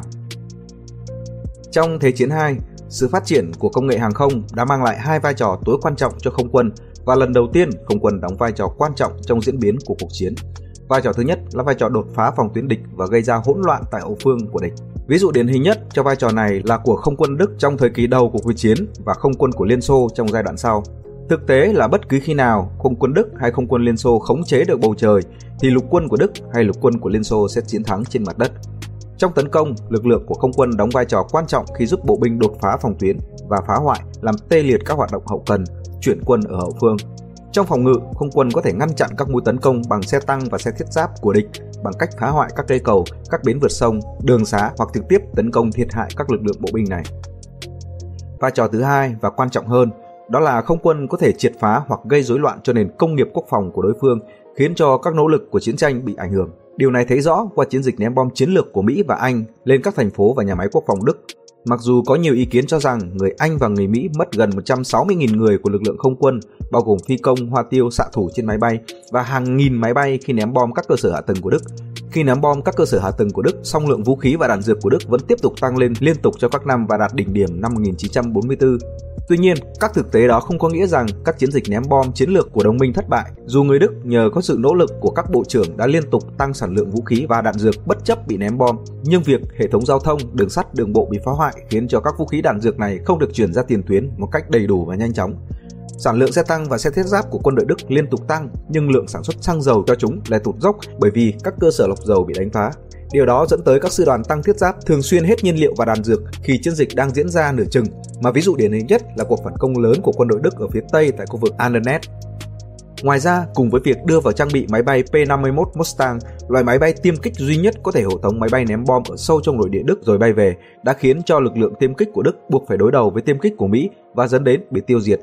Trong giai đoạn 1944 đến 45, không quân Liên Xô đã làm chủ bầu trời ở mặt trận phía đông là bởi vì những đơn vị tiêm kích giỏi nhất của Đức đã bị điều về phía Tây để chống lại các cuộc ném bom chiến lược của Anh và Mỹ và bị tiêu hao tới không còn sức chiến đấu ở phía Tây. Vai trò thứ ba của không quân là quyết định sự thắng thua của các trận hải chiến. Nói một cách ngắn gọn là trong Thế chiến 2, hầu hết các trận hải chiến quan trọng nhất đều được quyết định bởi không quân. Khống chế trên bầu trời quyết định sự an toàn của các tuyến vận chuyển khỏi sự tấn công của không quân và tàu ngầm của đối phương. Trong Thế chiến 2, không quân của Mỹ và Liên Xô đều đạt được tất cả các mục tiêu của mình, nhưng cái giá phải trả là hàng trăm nghìn người và hàng chục nghìn máy bay bị thiệt hại. Trong cuộc chiến tranh tại Việt Nam, không quân Mỹ đã phải huy động gần 1 phần 2 lực lượng của mình chỉ để chiến đấu tại Việt Nam. Họ mất hàng nghìn máy bay với hàng trăm phi công bị bắt giữ nhưng không đạt được bất kỳ mục tiêu chiến lược nào. Họ không thể phá hủy được năng lực công nghiệp quốc phòng của Hà Nội bởi vì các nhà máy sản xuất vũ khí lại nằm ở Liên Xô và Trung Quốc. Họ không thể ngăn chặn hoàn toàn việc vận chuyển vũ khí và người của miền Bắc và miền Nam và chiến thắng duy nhất mà phía Mỹ có thể tuyên bố. Họ nói rằng cuộc ném bom vào mùa đông năm 1972 đã buộc Hà Nội ký vào bản hiệp định Paris năm 1973. Mà thực tế, vì cuộc ném bom này đã không khiến Hà Nội khuất phục cho nên Mỹ đã buộc phải ký vào bản hiệp định này, một bản hiệp định nội dung chẳng khác gì với nội dung mà chúng ta đã đồng ý trước khi ném bom. Và hiệp định này cũng là sự mở đầu cho việc sụp đổ của chính quyền Sài Gòn. Ở các cuộc chiến vùng vịnh, Nam Tư và Afghanistan thì không quân của Mỹ không có đối thủ bởi vì Iraq quyết định di chuyển các máy bay của họ sang Iran. Nam Tư thì cất giấu không quân của họ và Taliban thì không có không quân. Tuy nhiên, không quân Mỹ đạt được tất cả các mục tiêu đề ra với thiệt hại rất ít trong các cuộc chiến này, nhưng các cuộc không kích của họ phá hủy gần như toàn bộ các cơ sở hạ tầng dân sự quan trọng nhất của đối phương, bao gồm thông tin, năng lượng, giao thông, cơ sở hạ tầng, khiến cho việc tái thiết của các quốc gia này trở nên lớn khủng khiếp và gây đau khổ cho toàn bộ người dân của nước này. Nếu chúng ta đem so sánh các cuộc chiến mới nói trên với cuộc chiến ở Ukraine thì có thể thấy rằng không quân Nga trong cuộc chiến lần này đã đạt được nhiều mục tiêu nhất với thiệt hại thấp nhất.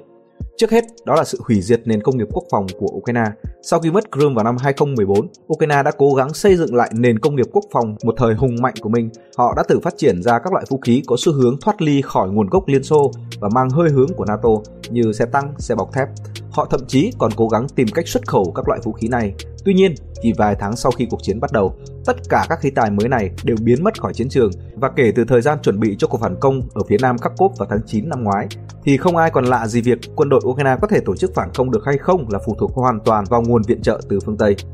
Trong những tháng đầu tiên của cuộc chiến, báo chí phương Tây đã vẽ lên vũ khí chiến thắng của Ukraine chính là UAV của Thổ Nhĩ Kỳ. Tuy nhiên, sau khi các UAV này liên tục bị bắn rơi, thì phương Tây lại đưa các loại vũ khí chống tăng và tên lửa của NATO trở thành vũ khí chiến thắng.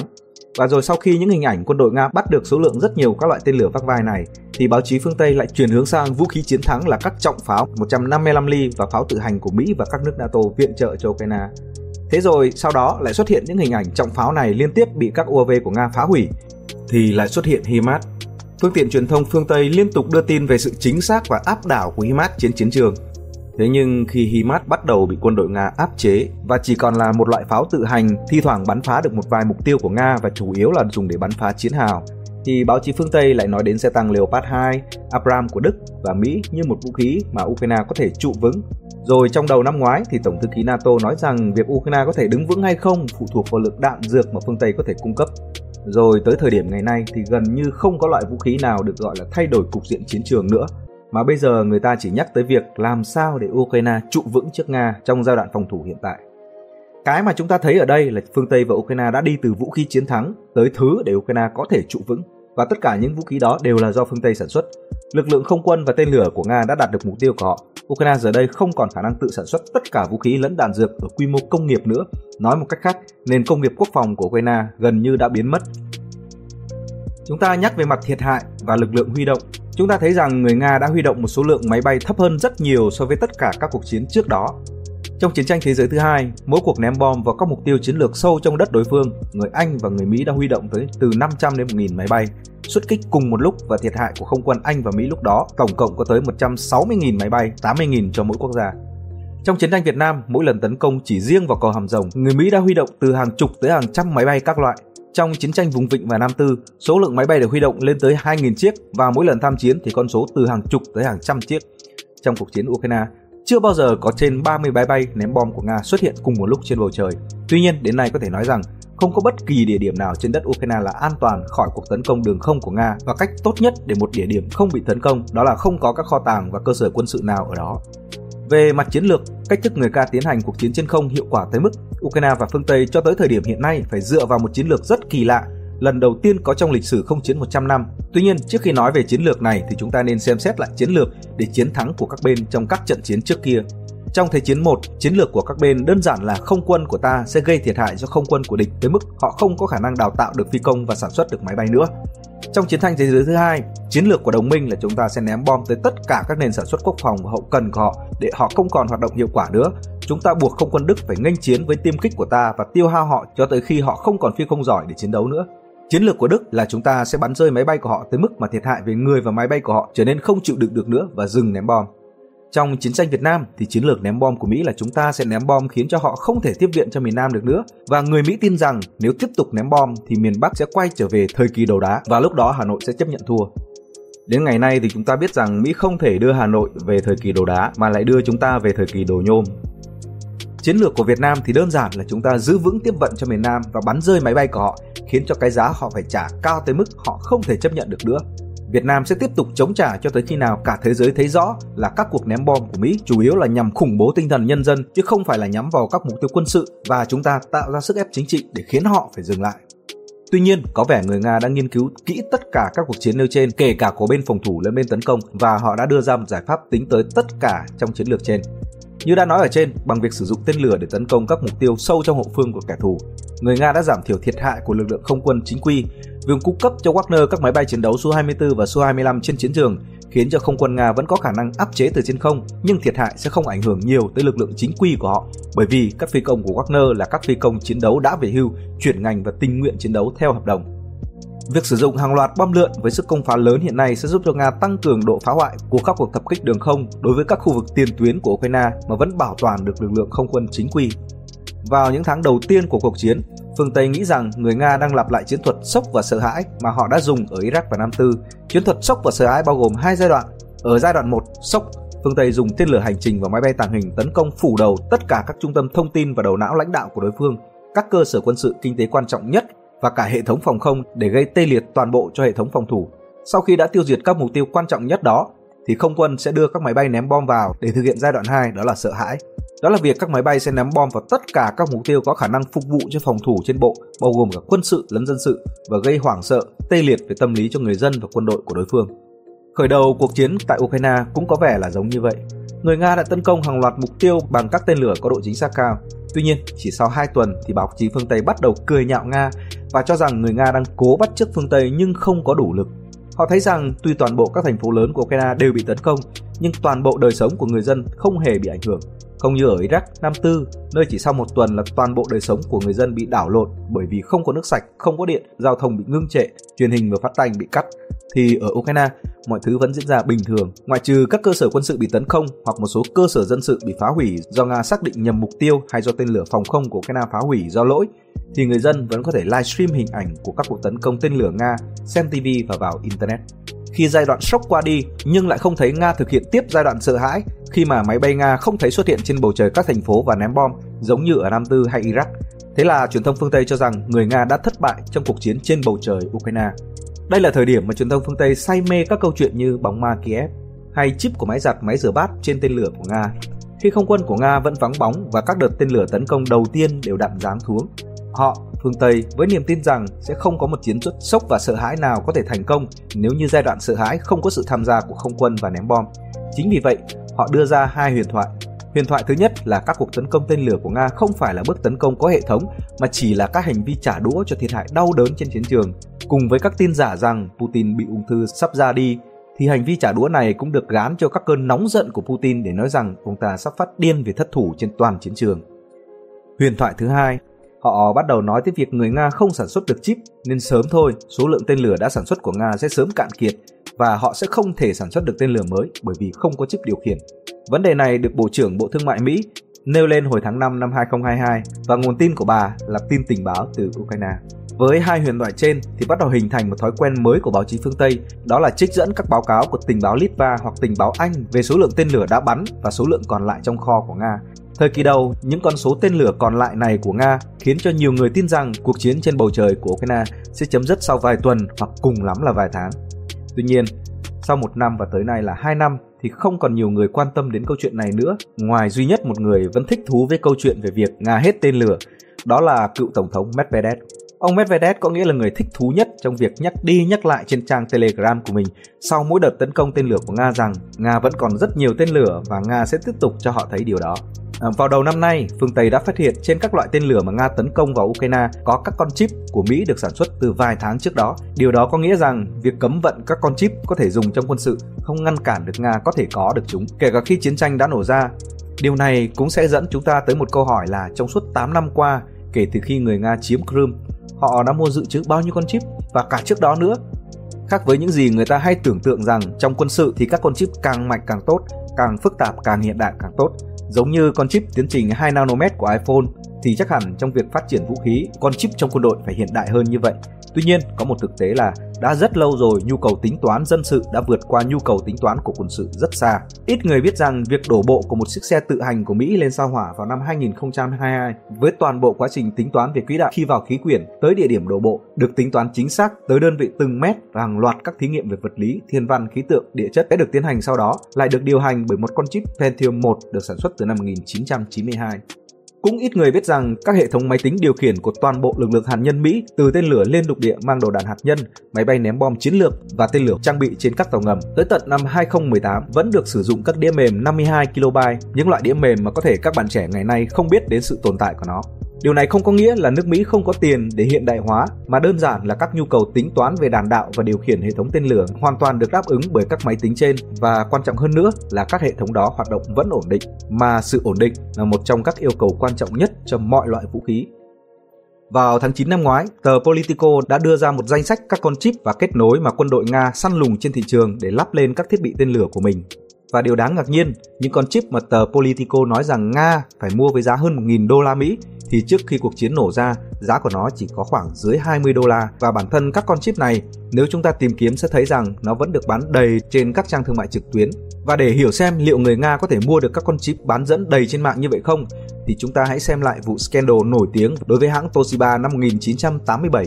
để tiết kiệm thời gian thì mình sẽ mô tả ngắn lại scandal này của Toshiba. Trong quá trình phát triển các loại tàu ngầm, Liên Xô phải giải một bài toán đó là các chân vịt của họ không được phép tạo ra bọt khi quay nhanh. Để làm được điều này thì bề mặt kim loại của chân vịt phải được mài theo một cách nhất định. Liên Xô có bản thiết kế và có công thức để mài được các chân vịt đó. Họ không có máy móc cơ khí để có thể thực hiện được việc gia công kim loại giống như phương trình tính toán mà Liên Xô không sản xuất được thì họ mua và họ đã mua toàn bộ các thiết bị cần thiết cùng với phần mềm đi kèm từ nhà máy Toshiba. Có nghĩa chỉ cần Liên Xô cần thì công nghệ lõi do phe Mỹ nắm giữ, Liên Xô vẫn có khả năng mua được, thậm chí còn mua được công nghệ lõi từ phe Mỹ trong thời kỳ đỉnh cao của chiến tranh lạnh. Vậy thì chúng ta có thể dự đoán rằng số lượng con chip có giá rẻ dưới 20 đô mà bất cứ ai cũng có thể mua được trên các trang thương mại điện tử thì tôi tin rằng Nga đã tích trữ được số lượng khổng lồ các loại con chip này. Và khả năng tự sản xuất chip của người Nga cũng là một câu hỏi lớn. Các đánh giá phương Tây đều thống nhất rằng người Nga không có khả năng tự sản xuất các con chip. Mình sẽ không muốn đi sâu vào chủ đề này giống như cách tác giả mô tả. Và để ngắn gọn lại thì như đã nói ở phần trên video, các con chip được sử dụng trong nền công nghiệp quốc phòng có nhu cầu không cao. Vậy nên để nói chính xác rằng Nga không có khả năng sản xuất các loại con chip với tiến trình mới nhất hiện nay. Tuy nhiên, với các con chip khoảng 20 năm về trước thì thông qua rất nhiều nguồn thông tin chúng ta có thể khẳng định rằng Nga có khả năng sản xuất ra các con chip như vậy, thậm chí các con chip hiện đại với tiến trình mới hơn Vậy thì câu chuyện liên quan đến chip có liên quan gì đến hoạt động của không quân Nga tại Ukraine? Sự liên quan là ở đây. Theo tôi, ông Medvedev đã nói lên sự thật rằng tên lửa của Nga sẽ không cạn. Điều này có nghĩa rằng người Nga sẽ tiếp tục cách thức đánh phá Ukraine từ trên không theo cách hiện nay. Đối với các mục tiêu sâu trong nội địa, họ sẽ sử dụng tên lửa và mới nhất họ đã sử dụng các loại UAV tàng hình tiên tiến nhất để đánh phá vào các mục tiêu ít quan trọng. Đối với các mục tiêu gần tiền tuyến, họ sẽ sử dụng các loại bom lượn và không quân Nga sẽ tiếp tục giữ gìn được lực lượng của mình thông qua cách thức chiến tranh đó. Câu hỏi tiếp theo là nếu cách thức chiến tranh đường không như vậy thì liệu Nga có đạt được những gì mà quân đội Mỹ đã đạt được với Iraq và Nam Tư? Câu trả lời là không và có. Nếu mục tiêu của không quân Nga là làm tê liệt toàn bộ hệ thống chỉ huy quân sự, các kho tàng, nền tảng công nghiệp quốc phòng cùng với làm tê liệt toàn bộ nền kinh tế và đời sống dân thường như trong cuộc không kích của không quân Mỹ thì câu trả lời là không. Lý do là có vẻ chiến lược tấn công của Nga không nhằm vào tất cả những thứ đó, hoặc ít nhất cho tới thời điểm hiện tại, chúng ta vẫn thấy rằng người Nga không chủ đích nhắm vào những thứ đó. Mặc dù đã nói tên lửa của Nga có thể đánh trúng bất cứ tòa nhà nào trên đất Ukraine mà họ muốn, nhưng ngay vào thời kỳ mở màn chiến dịch và cho tới tận lúc này, tất cả các tòa nhà của các cơ quan đầu não của cả quân đội và chính quyền Ukraine đều cơ bản không bị tấn công, tất nhiên là ngoại trừ trụ sở của cơ quan tình báo. Bởi vì về mặt ý chí của đối phương, lãnh đạo Ukraine từ Tổng thống Zelensky tới tới các quan chức trong giai đoạn đầu của cuộc chiến đều nói rằng họ sẽ không đàm phán hòa bình chừng nào quân Nga còn ở trên đất Ukraine. Vậy nên, việc tấn công vào các trụ sở công khai vừa không có giá trị làm giảm sức chiến đấu của quân đội Ukraine, lại vừa không có giá trị về việc thúc đẩy một giải pháp hòa bình. Thế nên tôi cho rằng đó là lý do mà phía Nga không nhắm vào các trụ sở công khai của chính quyền dân sự và quân sự Ukraine.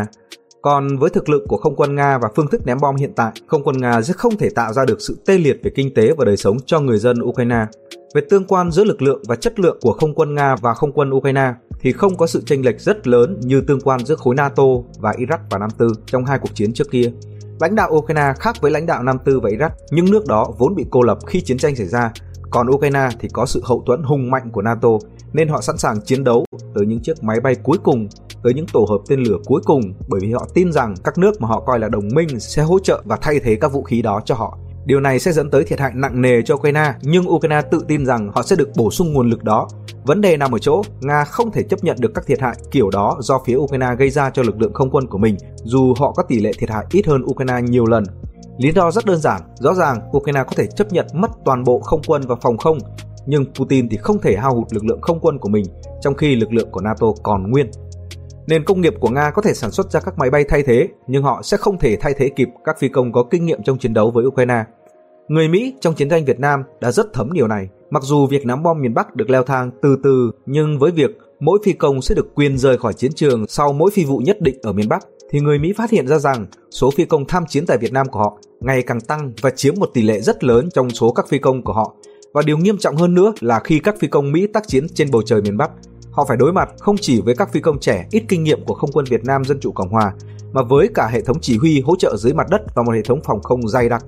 Điều này khiến cho các phi công có kinh nghiệm từ Thế chiến 2 hay chiến tranh Triều Tiên cũng có nguy cơ bị bắn rơi không khác gì phi công trẻ. Và họ phát hiện ra rằng nếu họ tiếp tục như vậy, khối quân sự Warsaw do Liên Xô đứng đầu sẽ không mất gì cả, nhưng đối thủ trên không của họ là Mỹ sẽ bị hao mòn về phi công qua mỗi ngày không chiến tại bầu trời miền Bắc. Người Nga sẽ gặp chính những điều đó nếu như người Ukraine sử dụng các chiến thuật không quân du kích như cách của miền Bắc Việt Nam đã áp dụng và NATO tiếp tục cung cấp hỗ trợ như Liên Xô và Trung Quốc đã làm với Việt Nam trước kia.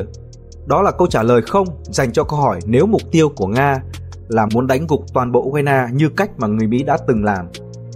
nhưng câu trả lời sẽ là có nếu như người Nga đặt một mục tiêu khác cho cuộc không kích của mình. Nếu mục tiêu của Nga cho không kích là phá hủy nền công nghiệp quốc phòng của Ukraine và phá hủy cơ sở hạ tầng phục vụ cho việc kháng cự thì có vẻ họ đang thực hiện dần các mục tiêu đó. Sau khi các cơ sở công nghiệp quốc phòng bị phá hủy, người Nga đã bắt đầu chuyển mục tiêu của các cuộc đánh phá sang hệ thống năng lượng của Ukraine. Về tần số, các cuộc đánh phá này được tiến hành theo từng đợt cách nhau 15 đến 20 ngày và về sau thì khoảng cách kéo dài ra sau mỗi đợt tấn công, phía Ukraine đều công bố các khu vực bị ảnh hưởng vì mất điện, sau đó là công bố các khu vực điện được phục hồi như trước khi bị tấn công. Phía Ukraine coi việc này là bằng chứng cho quyết tâm kháng cự của họ. Tuy nhiên, khi quan sát kỹ các mục tiêu, các khu vực bị ảnh hưởng và thời gian bị ảnh hưởng bởi các cuộc tấn công đó, thì tôi lờ mờ nhận ra một điều. Các mục tiêu của các cuộc tấn công hầu như không lặp lại. Có vẻ người Nga trong năm ngoái đã nghiên cứu, thử nghiệm và vẽ sơ đồ các yếu điểm trong hệ thống năng lượng của Ukraine. Chúng ta biết rằng vào tháng 6 và tháng 10, người Nga đã phóng một loạt vệ tinh quân sự để theo dõi Ukraine. Sau đó, các cuộc tấn công được gia tăng về cường độ. Có vẻ như sau mỗi lần tấn công, người Nga sẽ quan sát xem các khu vực nào bị ảnh hưởng, các nhà máy, các ngành công nghiệp nào bị đình trệ, các lực lượng cứu trợ và khôi phục nhà máy từ đâu tới, tập hợp nguyên liệu ra sao Chúng ta biết rằng có những thời điểm có khoảng 75% hệ thống đường sắt, tuyến đường vận chuyển huyết mạch chủ yếu cho các trang thiết bị ra trận của Ukraine buộc phải chuyển sang sử dụng đầu tàu chạy bằng diesel do mất điện bởi các cuộc oanh tạc của Nga. Tuy nhiên, sau khi người Ukraine khôi phục lại hệ thống này thì các cuộc tấn công lại chuyển hướng sang một mục tiêu khác. Ở phần cuối này mình sẽ lược bỏ phần phân tích của tác giả bởi vì bài phân tích của tác giả đã từ gần một năm trước cho tới nay thì các diễn biến mới đã sáng tỏ hơn nhiều.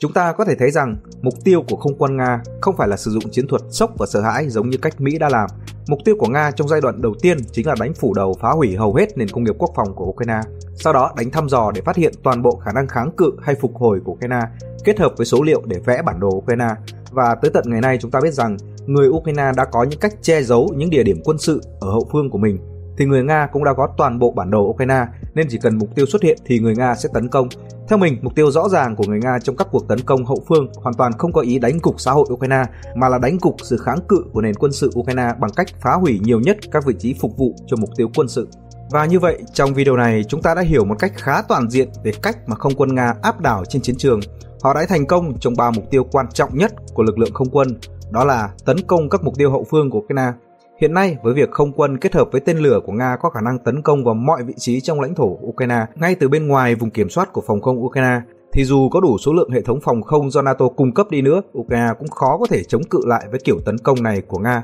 Mục tiêu thứ hai là tấn công yểm trợ Boeing. Điều này được người Nga thực hiện bằng các phi công đã nghỉ hưu và bằng các loại máy bay của Liên Xô, cũng như việc sử dụng các hệ thống máy bay bay thấp như K-52 tấn công từ khoảng cách rất xa nằm ngoài lưới phòng không của Ukraine. Điều này, tới nay dù có các loại vũ khí phòng không tối tân hơn nữa cũng chỉ giúp Ukraine có thể hạ được một số lượng không đáng kể các máy bay cũ của Nga, vốn có số lượng rất nhiều. Thứ ba, không quân Nga đã phá hủy hầu hết nền công nghiệp quốc phòng của Ukraine và để tái thiết được nền công nghiệp quốc phòng của họ thì đó là câu chuyện về thời gian dài. Vậy nên từ ba ý trên thì Ukraine chỉ với sự hỗ trợ từ phương Tây sẽ không thể lấy lại được bầu trời. Trừ khi NATO trực tiếp mang hầu hết các khí tài và binh sĩ có trình độ cao của họ vào chiến trường và trực tiếp tham chiến với Nga, thì lúc đó câu chuyện mới có những diễn biến mới.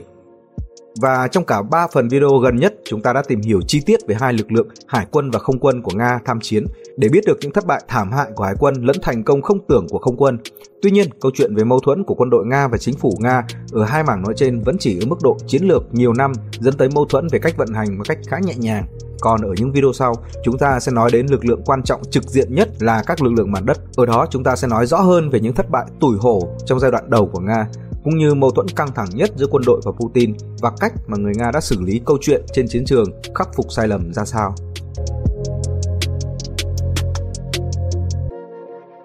Cũng tương tự như phương pháp đánh giá hải quân và không quân Nga, chúng ta sẽ xem xét đến sự phát triển thay đổi của quân đội Nga từ thời Liên bang Xô Viết cho tới nay để hiểu cách thức hoạt động của quân đội trên bộ của Nga trong cả thời gian qua lẫn thời gian sắp tới.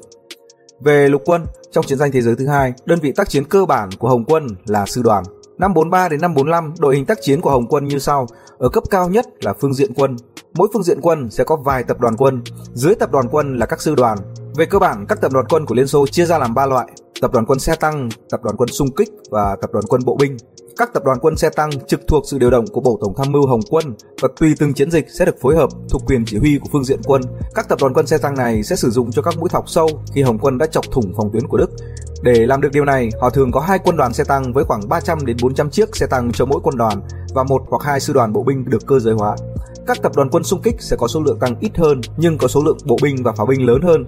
Kế đó là các tập đoàn quân bộ binh thông thường. Về cơ bản, chiến dịch tấn công của Hồng quân giai đoạn 44 đến 45 thường được tiến hành như sau. Pháo binh sẽ dội một lượng đạn dược khủng khiếp lên tuyến 1 của kẻ địch và bộ binh tiến lên chọc thủng phòng tuyến đã bị phá nát. Sau đó, các đơn vị xe tăng sẽ thọc sâu cắt các tuyến hậu cần của quân Đức. Các đơn vị cơ giới hóa xung kích tiến lên tiếp quản các vị trí mà xe tăng đã chiếm được để tạo ra các gọng kìm bao vây. Các đơn vị xe tăng lại tiếp tục tiến xa hơn và cắt đứt các tuyến đường rút lui của kẻ địch. Cuối cùng, các đơn vị bộ binh sẽ tiếp quản để tạo ra một vòng vây kín Cùng với pháo binh dần dần nghiền nát các đội quân địch trong vòng bao vây đó, các đơn vị xe tăng và xe cơ giới sẽ sử dụng như là lực lượng cơ động để đánh chặn các mối phá vây từ bên trong lẫn bên ngoài vòng bao vây. Với cách đánh cuốn chiếu như vậy, trong năm 44 đến năm 45, một khi người Nga đã tấn công thì quân Đức sẽ không thể giữ được trận địa. Trong chiến dịch Vistula Ode, tốc độ tiến quân kỷ lục của Hồng quân là 70 km trên một ngày. Các bước tấn công trên được lặp đi lặp lại trong mọi chiến dịch nhưng người Đức không thể ngăn chặn được nó bởi vì trong nhiều trường hợp họ bị các hoạt động nghi binh của Liên Xô đánh lừa về nơi xảy ra đợt tiến công tiếp theo và khi họ biết được sự thật thì cũng không thể chống lại được cái công thức tấn công đó. Các nhà nghiên cứu quân sự phương Tây đặt một biệt danh cho Hồng quân vào giai đoạn này là một chiếc xe lưu. vì khi nó tiến lên không có một lực lượng nào có thể cản được nó và nó sẽ nghiền nát mọi chướng ngại vật trên đường. Tuy nhiên, chiếc xe lưu đó cần một số lượng khổng lồ bộ binh. Họ là người phòng thủ khi quân địch tấn công, họ là người tiến lên sau khi pháo binh chuẩn bị đột phá các phòng tuyến đầu tiên của quân địch, cho các tập đoàn quân xe tăng hay cơ giới hóa có cửa mở để thọc sâu. Họ là những đơn vị chịu nhiều tổn thất nhất, làm những nhiệm vụ vô danh không được sự quan tâm của dư luận hay các sử gia nhất. Người ta đa phần chỉ nhớ đến các đơn vị xe tăng, xe cơ giới là đơn vị đi đầu tiến vào thành phố này hay tạo ra một khu vực hợp vây kia. Tuy nhiên, ít ai nhớ được tên các đơn vị bộ binh, những người mà công sức và xương máu của họ đã tạo ra 70% chiến thắng. Đối với xã hội, những người lính bộ binh gần như đồng nghĩa với những người lính vô danh. Sau chiến tranh thế giới thứ hai, các cải tổ quân sự kể cả của khối NATO lẫn Liên Xô đều có một xu hướng chung là cắt giảm những người lính vô danh này. Điều này là hoàn toàn dễ hiểu được nếu như chúng ta nhìn vào con số khổng lồ của cấu trúc quân sự của Liên Xô trong giai đoạn 43 đến 45. Ở giai đoạn này, mỗi sư đoàn của Hồng quân từ 4.000 đến 8.000 người, mỗi tập đoàn quân từ 40.000 đến 60.000, mỗi phương diện quân có từ 200.000 đến 1 triệu 2 người. Điều này khiến cho người tham chiến của Hồng quân là một con số khổng lồ vào cuối cuộc chiến. Hồng quân có gần 7,5 triệu người trong lực lượng vũ trang. Riêng phương diện quân ở Belarus số 1 của nguyên soái Zhukov, đơn vị đã chiếm Berlin, có tới 1,2 triệu người. Nếu chúng ta so sánh thì riêng phương diện quân này đã có số binh lính, xe tăng, pháo và máy bay tương đương với toàn bộ lực lượng vũ trang Nga hiện nay. Tất nhiên là không có bất kỳ quốc gia nào có thể duy trì một đội quân lớn như vậy. Sau chiến tranh thế giới thứ hai, để tập trung vào kinh tế, Liên Xô đã cho giải ngũ một số lượng bộ binh của mình để bù đắp vào sức mạnh của số bộ binh bị cắt giảm. Liên Xô đã tăng tính cơ động cho các đơn vị bộ binh của mình bằng việc cơ giới hóa các đơn vị này và trang bị một số lượng lớn các loại xe bọc thép. Bằng cách đó, với số lượng bộ binh ít hơn nhưng vì tính cơ động cao và có hỏa lực bổ trợ của các xe bọc thép thì quân đội Liên Xô vẫn có thể đảm bảo được tính liên tục của các mặt trận trong cả tấn công lẫn phòng thủ. Tuy nhiên, sau khi Liên Xô sụp đổ vào năm 1991, thì nước Nga đối diện với ba vấn đề chính. Thứ nhất, nền kinh tế kiệt quệ không thể đảm bảo cho việc duy trì một đội quân với số lượng bộ binh cơ giới lớn. Thứ hai, dân số của Nga chỉ một đêm sau ngày Liên Xô sụp đổ đã giảm từ 290 triệu người xuống chỉ còn 148 triệu người, tức là chỉ còn 1 phần 2. Trong các thập niên tiếp theo, do tình hình kinh tế và xã hội hỗn loạn, dân số của Nga liên tục suy giảm. Chỉ tới tận năm 2008 thì dân số Nga mới bắt đầu tăng dần trở lại Tuy nhiên tới tận ngày nay với dân số 146 triệu người thì nước Nga vẫn có mức dân số thấp hơn so với mức 1991 tới một nửa.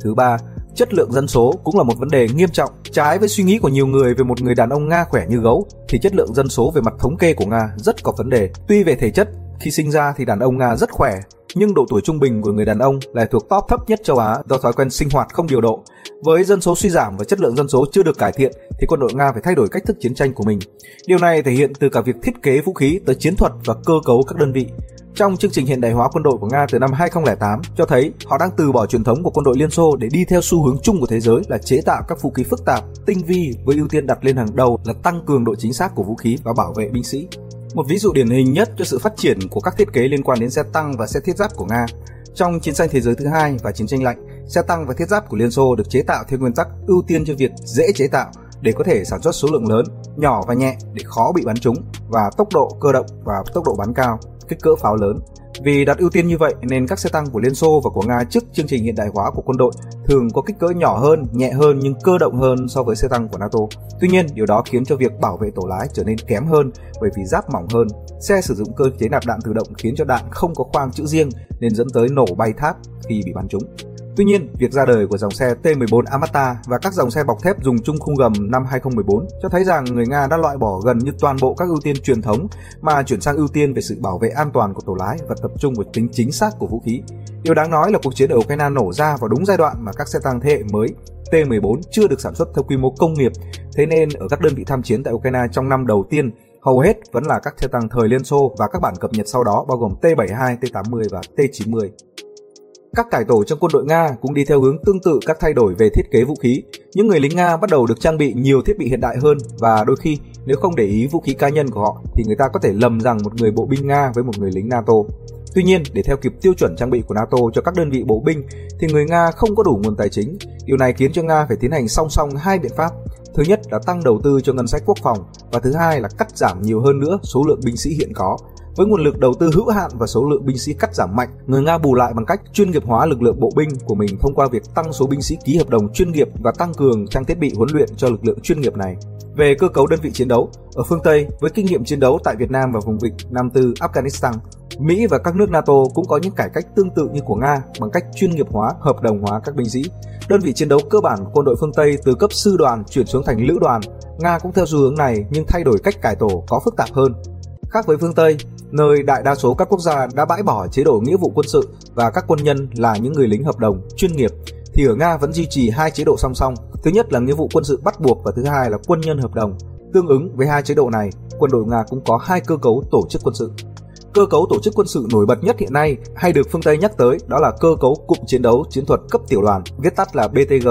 còn mình sẽ gọi là cụm chiến đấu. Mỗi cụm chiến đấu này sẽ có từ 600 đến 800 người với một lực lượng khoảng 10 xe tăng, 40 xe thiết giáp và điểm nổi bật nhất của mỗi cụm chiến đấu là số lượng bộ binh trong đơn vị rất thấp, chỉ chiếm khoảng 200 người. Số người còn lại là những người lính lái xe tăng, xe thiết giáp, phòng không và kỹ thuật. Tùy từng nhiệm vụ mà các cụm chiến đấu có thể hoạt động độc lập hoặc phối hợp với nhau thông qua một cụm quân lớn hơn. Các cụm chiến đấu chủ yếu sử dụng vào các cuộc tấn công của quân đội Nga vì tính cơ động cao, hỏa lực mạnh của các xe tăng và xe thiết giáp của nó. Điểm mạnh của các cụm chiến đấu là khả năng cơ động cao. Với hệ thống thông tin liên lạc tốt thì các cụm chiến đấu vừa có thể phân tán để tấn công nhiều mục tiêu cùng một lúc, khiến cho đối phương không xác định được hướng tấn công chủ đạo, nhưng cũng có thể tập trung nhanh chóng để trở thành một quả đấm thép khi cần thiết. Điểm yếu của các cụm tác chiến là khả năng phòng thủ các mục tiêu đã chiếm được rất yếu do thiếu bộ binh và cụm tác chiến cũng không có khả năng cao trong việc đánh phá các công sự kiên cố, các mục tiêu được gia cố trong các khu đô thị do thiếu cả bộ binh lẫn pháo binh. Vì cụm tác chiến là lực lượng sẵn sàng chiến đấu cao nhất của quân đội Nga và được trông đợi thực hiện các nhiệm vụ khó khăn nhất, nên các binh sĩ của các cụm tác chiến phần lớn là các binh sĩ hợp đồng chuyên nghiệp.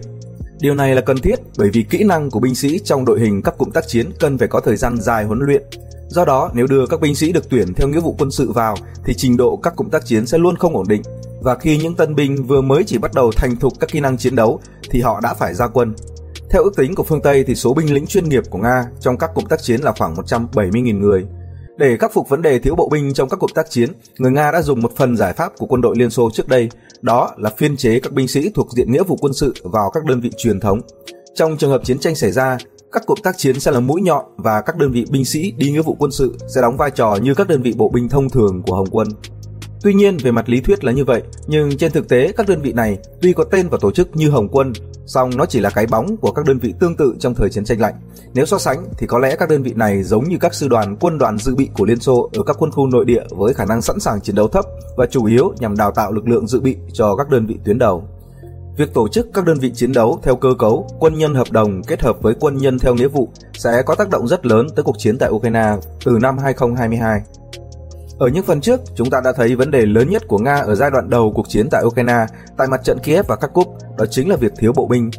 Trong giai đoạn đầu, các cuộc tác chiến đã thọc rất sâu vào hậu phương của Ukraine trên một mặt trận rộng lớn. Tuy nhiên, các đơn vị này khi đã thọc sâu thì việc thiếu bộ binh khiến cho các tuyến vận tải hậu cần của Ukraine bị bỏ ngỏ và các đoàn xe bọc thép tiếp vận bị phục kích. Việc thiếu bộ binh cũng khiến cho các mục tiêu chiếm được bởi các đơn vị xe tăng và thiết giáp thọc sâu sẽ bị bỏ lại khi các đơn vị này tiếp tục tiến sâu hơn nữa vào hậu tuyến của Ukraine. Khác với mặt trận phía Nam, ở Kiev và Kharkov, quân Nga không có bất kỳ cuộc hợp vây và tiêu diệt được một đơn vị Ukraine nào cả, bởi vì họ không có các đơn vị bộ binh để tạo ra các vòng bao vây sau khi các đơn vị xe tăng và xe bọc thép đã đột phá thành công. Vậy câu hỏi lớn được đặt ra là tại sao nước Nga với một đội quân có gần 1,2 triệu quân và có truyền thống là một lực lượng lục quân hàng đầu thế giới lại thiếu bộ binh? Để hiểu được vấn đề này, chúng ta cần phải quay ngược lại quá khứ của nước Nga, giai đoạn từ 1993 đến 1995 một số câu chuyện diễn ra trong thời gian này đã dẫn tới những vấn đề nghiêm trọng của quân đội Nga hiện tại. Và chúng ta sẽ nói tới đòn cắt gân hổ để xem cách mà người phương Tây lợi dụng tình hình của Nga để thay đổi một cách toàn diện cơ cấu lục quân của Nga. Sau khi Liên Xô giải thể, nền kinh tế và chính trị của Nga rơi vào suy thoái và hỗn loạn. Việc áp dụng các biện pháp sốc để thay đổi nền kinh tế từ quản lý tập trung sang kinh tế thị trường đã dẫn tới lạm phát hàng năm từ 300 đến 800% và nền kinh tế hoàn toàn bị đình trệ. Trên vũ đài chính trị, thì các đảng phái chính trị mọc ra như nấm sau mưa liên tục tranh giành những ảnh hưởng nhưng không có đảng nào nắm được đa số phiếu để quyết định trong quốc hội. Trong bối cảnh kinh tế và chính trị của Nga hỗn loạn như vậy thì chính phủ Mỹ đã tài trợ cho cải cách của Nga. Và đỉnh điểm là năm 1994, Tổ chức Phát triển Chính thức của Mỹ, USAID, đã tài trợ cho các chương trình được thực hiện tại Nga lên tới 1,3 tỷ USD. Các tài trợ này nhằm cung cấp nguồn tài chính cho những chương trình cải cách tại Nga. Điều đặc biệt là tất cả những chương trình này không gắn liền với việc xây dựng cơ sở vật chất cụ thể nào mà luôn nhắm tới việc thay đổi nhận thức của người Nga. Người nhận các gói tài trợ có thể là chính phủ Nga và rất nhiều các tổ chức cá nhân Nga.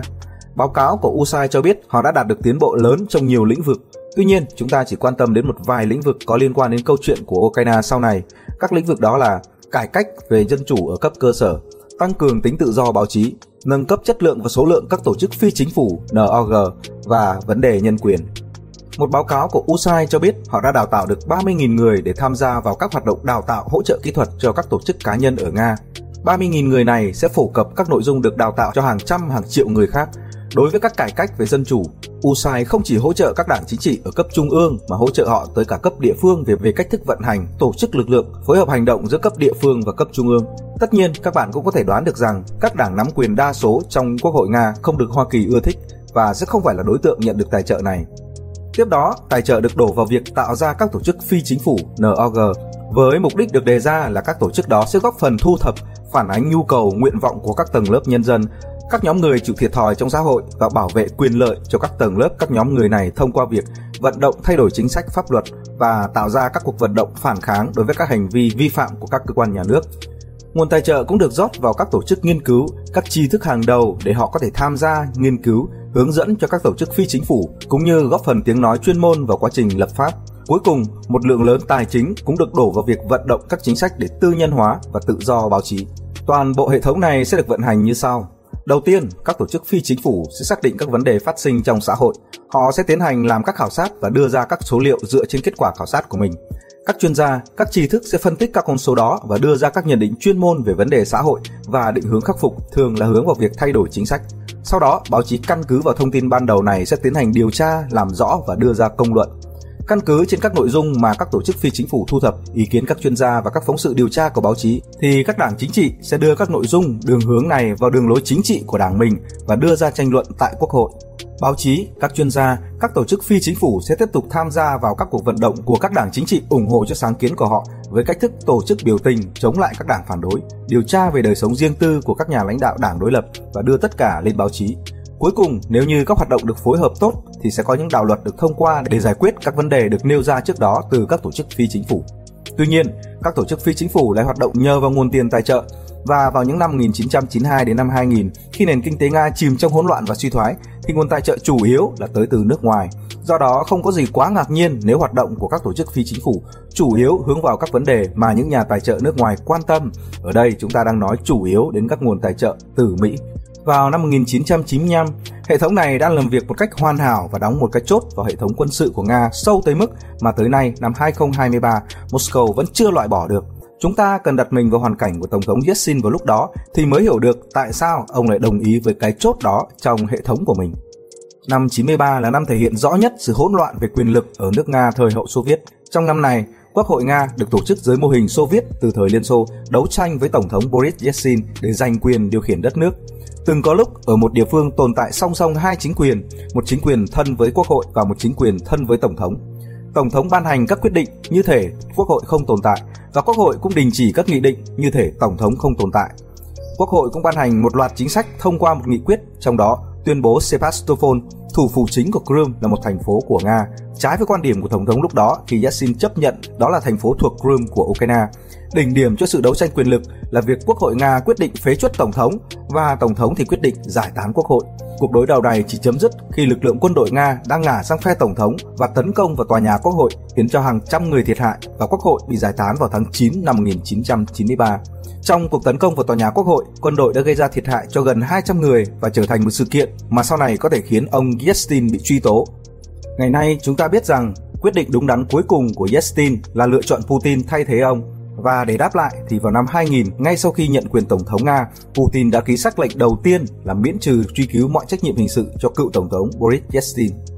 Quay lại câu chuyện vào năm 1993, chỉ 3 tháng sau khi quốc hội được giải tán, vào tháng 12 năm đó, cuộc bầu cử quốc hội mới của Nga đã có kết quả và kết quả đó hoàn toàn nằm ngoài ý muốn của Yeltsin. Hầu hết các ứng cử viên đảng của ông bị đánh bại và Đảng Cộng sản Nga cũng như các đảng theo đường lối dân tộc chủ nghĩa khác đã thắng lớn và nắm đa số trong quốc hội Nga. Năm 94 là năm tồi tệ của nền kinh tế Nga với mức GDP suy giảm 12,7% và lạm phát là 307%. Vào tháng 12 năm đó, Tổng thống Yeltsin đã phát động một cuộc chiến tranh Chechnya lần thứ nhất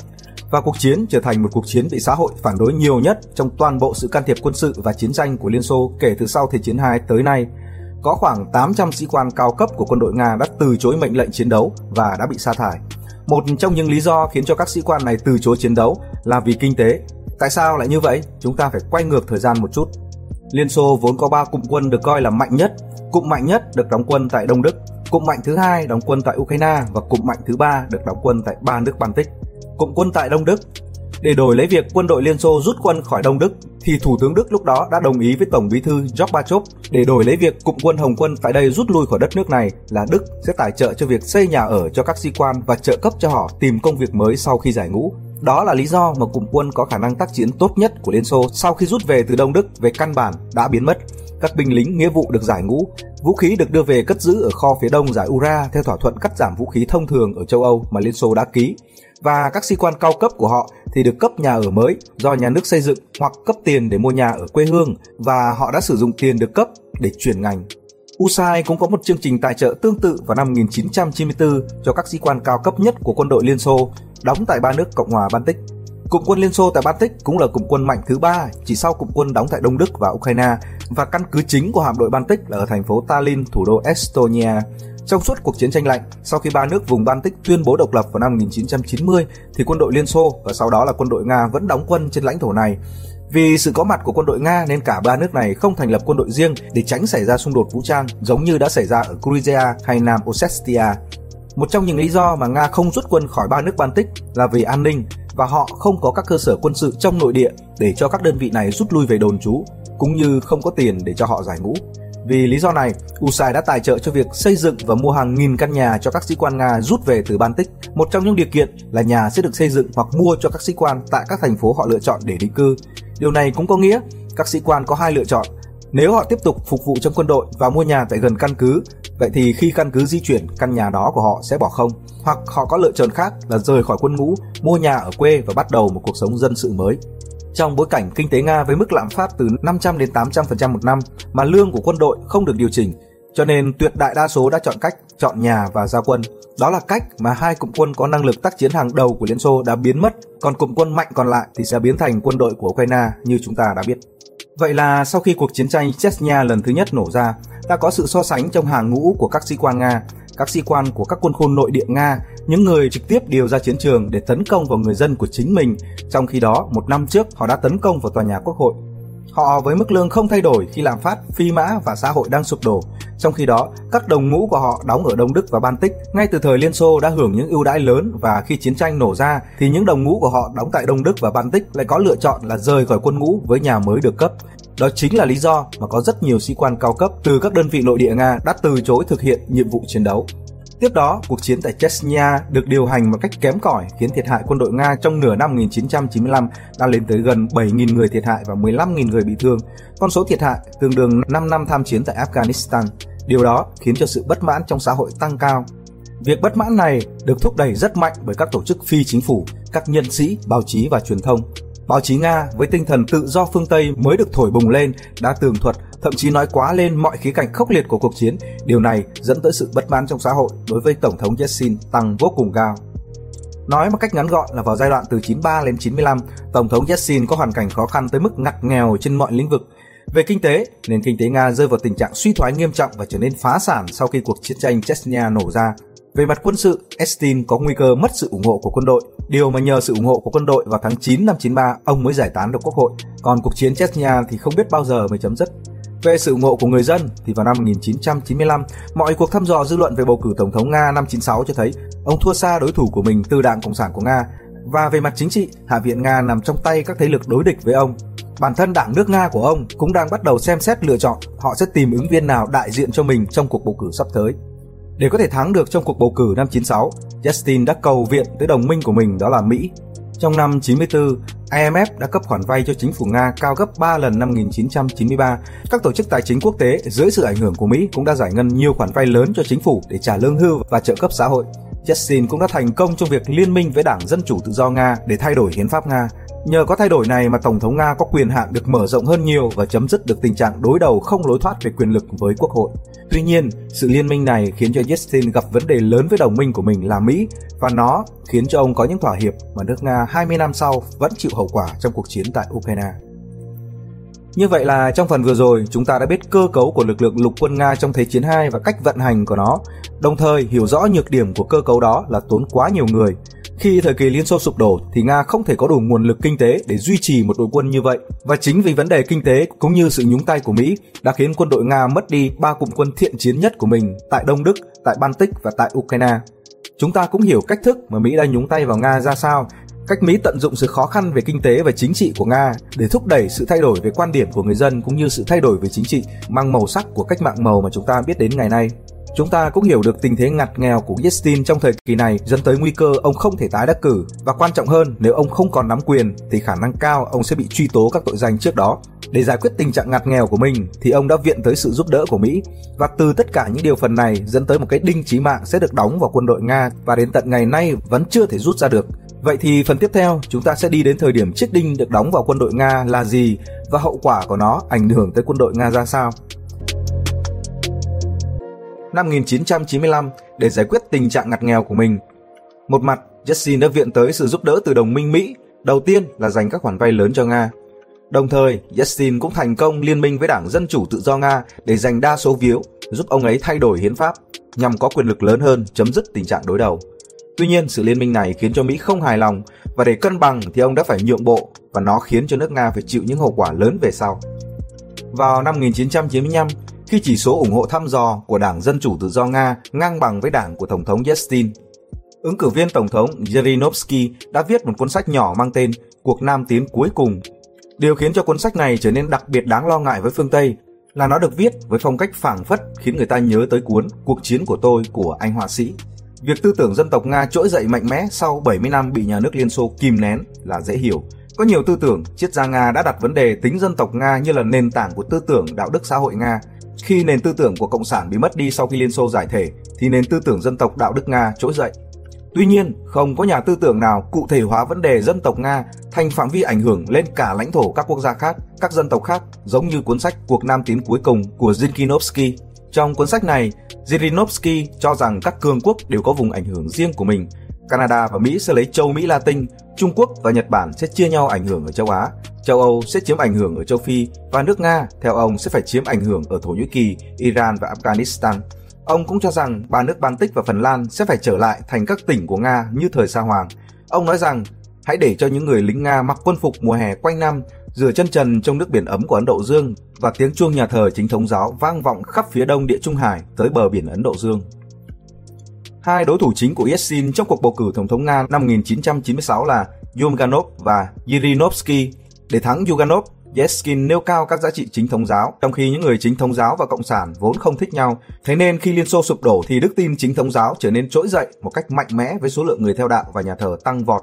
Ngoài ra, Yeltsin có sự hỗ trợ về kinh tế của phương Tây để chi trả cho các khoản lương hưu và trợ cấp xã hội trong thời gian ngắn để giành phiếu của cử tri, đánh vào thứ mà Yuganov không có. Nói ngắn gọn, Yeltsin sẽ thắng những người cộng sản bằng cách đề cao đức tin chính thống giáo để đối lập với chủ nghĩa vô thần và sử dụng các lợi ích kinh tế để thu hút và ủng hộ cử tri.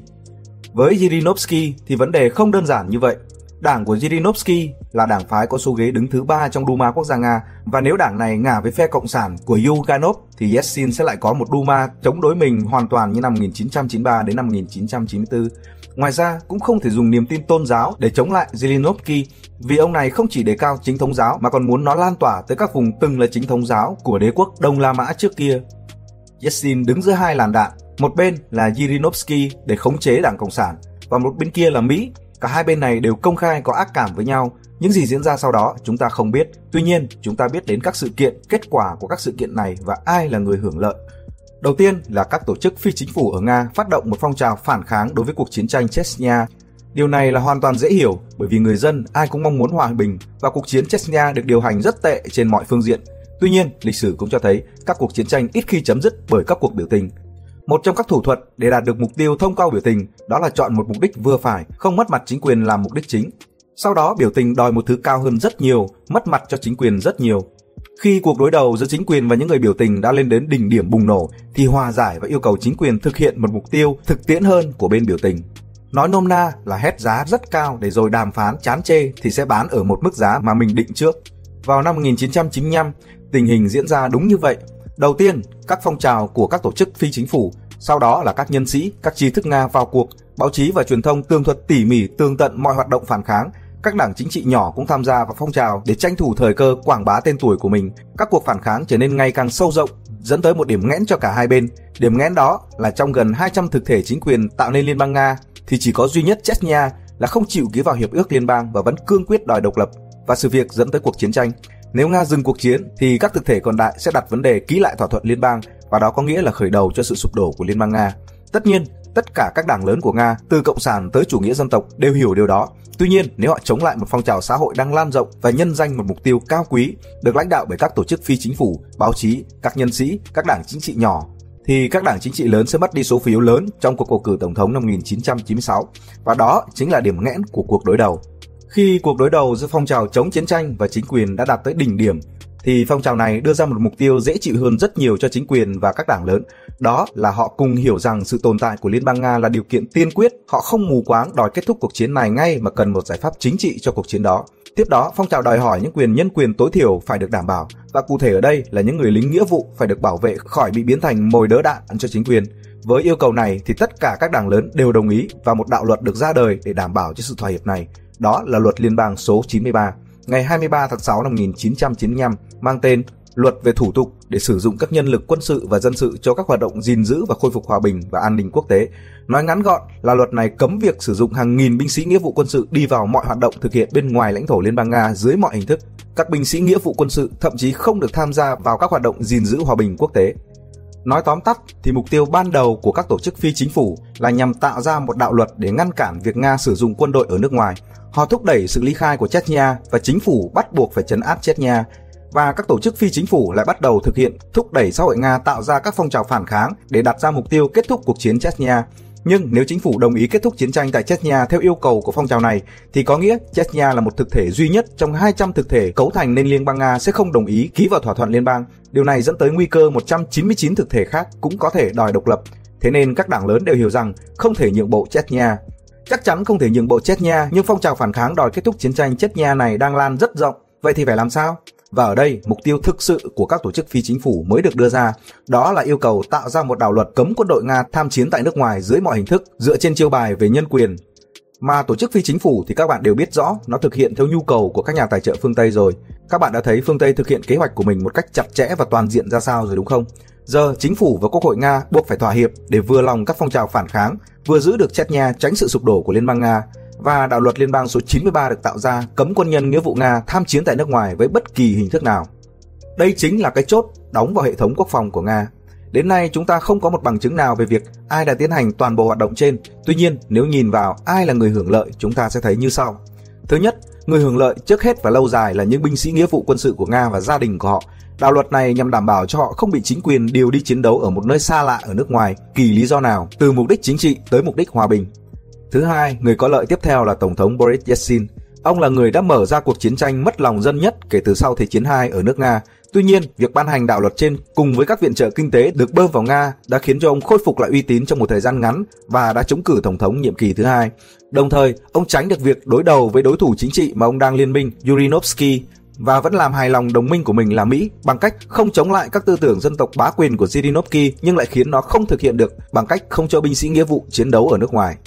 Thứ ba, người có lợi tiếp theo là phương Tây. Bằng một loạt các vận động kéo dài, họ đã tạo ra một hệ thống ảnh hưởng từ dư luận xã hội Nga và từ đó thay đổi hệ thống pháp luật của Nga. Bằng việc tài trợ cho tái hòa nhập các sĩ quan rút quân từ Đức và Baltic về, họ đã giải tán cụm quân thiện chiến nhất hàng đầu của Liên Xô mà không tốn một viên đạn và gây ảnh hưởng nghiêm trọng tới tinh thần của các binh sĩ Nga còn đang phục vụ tại các đơn vị trong nước. Bằng việc lôi kéo Ukraine ngả theo mình, họ đã có được một đội quân xuất thân từ cụm quân mạnh thứ hai của Liên Xô. Với ưu thế hơn hẳn về không quân và hải quân, thì luật mới ban hành của phương Tây đã loại trừ được thế mạnh mà Liên Xô đã duy trì suốt cuộc chiến tranh lạnh, đó là lực lượng lục quân. Chính vì quy định mới này và các yếu tố kinh tế và dân số khác mà nước Nga buộc phải cải tổ lực lượng quân đội theo mô hình tổ chức các cụm tác chiến như mình đã phân tích ở phần video trước. Nói một cách trừu tượng thì quân đội Nga là một con hổ bị cắt gân. Việc cắt gân đó chính là việc có quy định cấm sử dụng binh lính nghĩa vụ ở bên ngoài lãnh thổ Nga. Nếu như các chương trình cải tổ của Nga do phương Tây hướng dẫn đã khiến cho nước Nga rơi vào một thập kỷ hỗn loạn và suy thoái về kinh tế, thì đòn cắt gân hổ này đã khiến cho quân đội Nga sẽ phải hoạt động trong khuôn khổ của một quốc gia nhỏ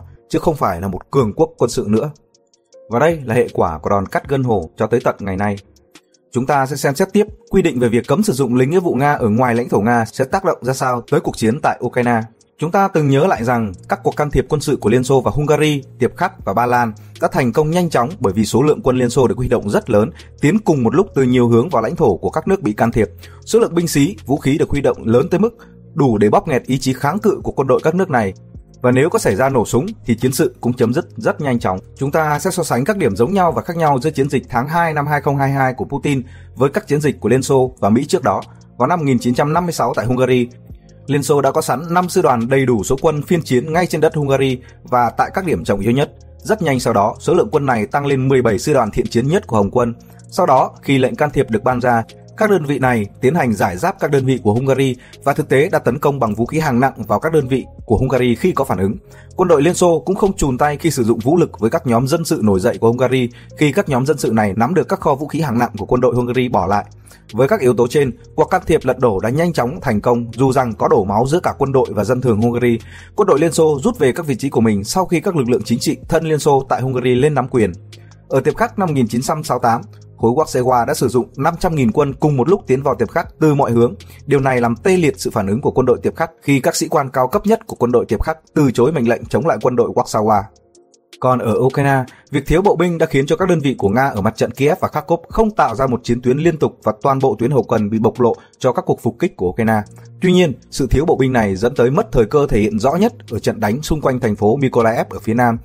như chúng ta đã biết, thì binh lực của Nga tập trung ở phía đông và phía nam lên tới 77% lực lượng của mình, trong đó cụm quân ở Crimea là lớn nhất và tinh nhuệ nhất.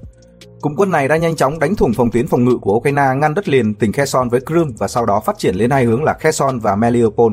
Chỉ sau hai ngày nổ ra cuộc chiến, một đơn vị xe tăng của Nga đã vòng qua thành phố Kherson và tiến vào Mykolaiv. Vào lúc này, thành phố Mykolaiv không có các đơn vị quân đội lớn của Ukraine, do đó thị trưởng thành phố lúc đó, người chỉ được báo trước về việc xe tăng Nga đột phá thành công từ Kherson có 5 giờ trước đó, đã tung tất cả những gì ông có trong tay vào việc bảo vệ thành phố. Các lực lượng chấp vá từ quân đội tới cảnh sát, phòng vệ lãnh thổ lẫn những người dân tình nguyện của Ukraine đã không ngăn cản được đội quân xe tăng tiến xuyên qua thành phố. Tuy nhiên, sau khi xe tăng Nga vượt qua đó, họ bắt đầu xây dựng các chướng ngại vật trên đường để ngăn chặn quân đội đi sau. Sau khi các đơn vị xe tăng vượt qua thành phố thì các đơn vị Nga tiến theo sau đã bắt đầu bị chặn đánh và vì các lực lượng Nga này đều có số lượng rất nhỏ nên họ không thể chiếm được bất cứ điểm quan trọng nào, cũng như không thể thông được đường tới các đơn vị đã vượt qua trước đó. Quân và dân thành phố Mykolaiv cuối cùng đã bảo vệ được thành phố tới khi quân đội chính quy của Ukraine tới cứu viện. Các lực lượng thọc sâu của Nga hoặc là bị tiêu diệt hoặc là phải rút về Kherson. Nếu chúng ta nhìn vào vị trí của Mykolaiv, chúng ta có thể thấy rằng nếu Nga chiếm được Mykolaiv trong giai đoạn đầu tiên này và có đủ lực lượng để tổ chức phòng ngự trước khi quân cứu viện của Ukraine tới, thì việc chiếm Odessa sau này sẽ trở nên vô cùng thuận lợi Mykolaiv là thành phố có tuyến đường huyết mạch nối với Odessa và nằm trên bờ sông Bớt ở đoạn sông rộng nhất. Do đó, việc chiếm thành phố này và các cây cầu sẽ giúp cho việc tấn công Odessa tiết kiệm được rất nhiều thiệt hại so với trường hợp nếu như quân Nga sau này phải vượt sông dưới hỏa lực của địch. Tuy nhiên, người Nga đã bỏ qua cơ hội ngàn vàng này vì không có đủ lực lượng bộ binh. Lý do là bởi vì các lực lượng tham chiến ở Ukraine là lính chuyên nghiệp và số lượng lính chuyên nghiệp thì không đủ cho quy mô toàn tiến của mặt trận. Việc bỏ mất cơ hội chiếm Mykolaiv và sau đó là Odessa trong giai đoạn đầu của cuộc chiến là một trận thua đau của người Nga sự thất bại này chỉ đơn giản là do họ không có đủ quân số bộ binh cần thiết. Sau khi chúng ta nhìn thấy những hậu quả của việc thiếu quân số dành cho cuộc chiến, mà lý do là Nga mặc dù có tới 1,2 triệu quân nhưng đã không thể huy động con số quá 170.000 quân nhân chuyên nghiệp sang Ukraine vì quy định của luật liên bang số 93 cấm đưa quân nhân nghĩa vụ sang chiến đấu ở nước ngoài. Thì rõ ràng Moscow có nhìn thấy trước vấn đề này và họ đã không làm gì để khắc phục nó. Xét theo các sự kiện thì có thể kết luận rằng Putin hiểu rất rõ sự cản trở của luật liên bang số 93 và họ đang cố gắng từng bước loại trừ nó. Putin từng là một tình báo KGB và đã tận mắt chứng kiến sự sụp đổ của Đông Đức, cũng như nghiên cứu cách thức thực hiện các cuộc cách mạng màu sau đó. Putin hiểu rất rõ rằng các tổ chức phi chính phủ là cách thức mà nước ngoài có thể can thiệp sâu vào xã hội Nga về cả chiều rộng lẫn chiều sâu. Việc thâm nhập các ý tưởng thông qua các tổ chức phi chính phủ sẽ càng thuận lợi hơn vì tôn chỉ mục đích của các tổ chức này luôn hướng tới mục đích tốt đẹp và người dân. Trong bối cảnh thường xuyên không hài lòng với chính phủ sẽ luôn có những cái nhìn ưu ái bảo vệ cho các tổ chức phi chính phủ nếu như chính quyền động tới họ. Hơn nữa, một năm ngay sau luật liên bang số 93 ra đời, Tổng thống Yeltsin đã mang nợ các tổ chức phi chính phủ bởi vì chính các tổ chức chính phủ này đã giúp ông lên nắm quyền. Ông lại tiếp tục ký luật liên bang số 7 về các tổ chức phi chính phủ. Luật này được các chuyên gia phương Tây giúp đỡ soạn thảo và được các tổ chức phi chính phủ tại Nga tham gia góp ý kiến rộng rãi, được coi là các luật tiên tiến và cởi mở nhất về các tổ chức phi chính phủ lúc ban hành. Trong một thập niên từ năm 2000 tới năm 2010 là thời kỳ mà Tổng thống Nga Putin hy vọng rằng quốc gia của ông sẽ hòa nhập thực sự và trở thành một phần của phương Tây. Thế nên tất cả các đạo luật mang giá trị dân chủ phổ quát được ban hành dưới thời Yeltsin và được cố vấn soạn thảo bởi các chuyên gia phương Tây đều được tiếp tục thực hiện mà không bị sửa đổi. Đây là thời kỳ mà nước Nga cố gắng bằng mọi cách để trở thành người bạn của phương Tây. Thậm chí Putin còn đề nghị NATO xem xét khả năng Nga gia nhập khối này. Tuy nhiên, việc phương Tây ngày càng can thiệp sâu vào đời sống chính trị của các nước cựu thành viên Liên Xô và nổi bật nhất là Ukraine, Georgia, Georgia, đặc biệt là việc Georgia tiến hành tấn công Nam Ossetia và Karabakh năm 2008 khiến cho Putin đã trở nên quyết tâm về vấn đề các tổ chức phi chính phủ. Chỉ hai tháng sau khi trở lại vai trò Tổng thống Nga trong nhiệm kỳ thứ ba năm 2012, Putin đã ký luật liên bang số 121 về việc sửa đổi các đạo luật của Liên bang Nga liên quan tới các hoạt động của các tổ chức phi chính phủ thực hiện các chức năng đại diện cho nước ngoài. Putin hiểu rõ rằng một tổ chức phi chính phủ hành động đúng đắn theo tôn chỉ sẽ khác với một tổ chức phi chính phủ hành động vì lợi ích của nước ngoài. Ở chỗ, các tổ chức này sau khi có các hoạt động tập trung vào các vấn đề có lợi cho quốc gia thì các tổ chức nước ngoài sẽ được cung cấp tài chính từ nước ngoài. Việc Putin kết hợp phòng chống rửa tiền quốc tế, một trong những quy định quốc tế mà người Nga công nhận và thực hiện với việc kiểm soát các tổ chức phi chính phủ. Theo đó, để chống việc rửa tiền, các tổ chức phi chính phủ nhận tiền tài trợ từ nước ngoài buộc phải đăng ký với nhà nước về nguồn gốc số tiền được nhận và công khai các hoạt động sử dụng số tiền tài trợ đó. Đạo luật này của Nga bị phương Tây phản đối vì coi nó là phản dân chủ và phục vụ độc tài. Tuy nhiên, hiện nay các nước phương Tây cũng có các đạo luật tương tự và việc áp dụng không chỉ bắt buộc với các tổ chức phi chính phủ ở phương Tây mà với cả các tổ chức cá nhân trong nước của họ. Sau khi luật liên bang số 21 được ban hành thì các hoạt động của những tổ chức phi chính phủ nhận tài trợ từ nước ngoài không còn hiệu quả như thời mà họ vận động cho việc ban hành luật cấm sử dụng binh lính nghĩa vụ ở nước ngoài nữa. Tuy nhiên, Putin biết rằng nếu đơn thuần bãi bỏ luật liên bang số 93 năm 1995 thì ông sẽ đụng phải sự chống đối của đa số nhân dân. Chính vì vậy, năm 2016, ông cho thành lập chính thức lực lượng vệ binh quốc gia Liên bang Nga. Khác với quân đội Nga, kế hoạch sử dụng lực lượng vệ binh quốc gia Nga ở nước ngoài không phải thông qua Duma quốc gia Nga và lực lượng này nhận sự chỉ đạo trực tiếp từ Tổng thống Liên bang Nga. Các đơn vị vệ binh quốc gia Nga cũng được trang bị như các đơn vị bộ binh nhẹ. Trên đây là hai lý do mà vào giai đoạn đầu của cuộc chiến, khi 77% các lực lượng chủ chốt của Nga tập trung ở phía đông và phía nam, thì để giảm bớt tình trạng thiếu bộ binh của mặt trận Kiev và Kharkov, các đơn vị vệ binh quốc gia Nga đã được đưa vào làm đội bộ binh thứ hai sau khi các đơn vị chủ lực chọc sâu vào Ukraine.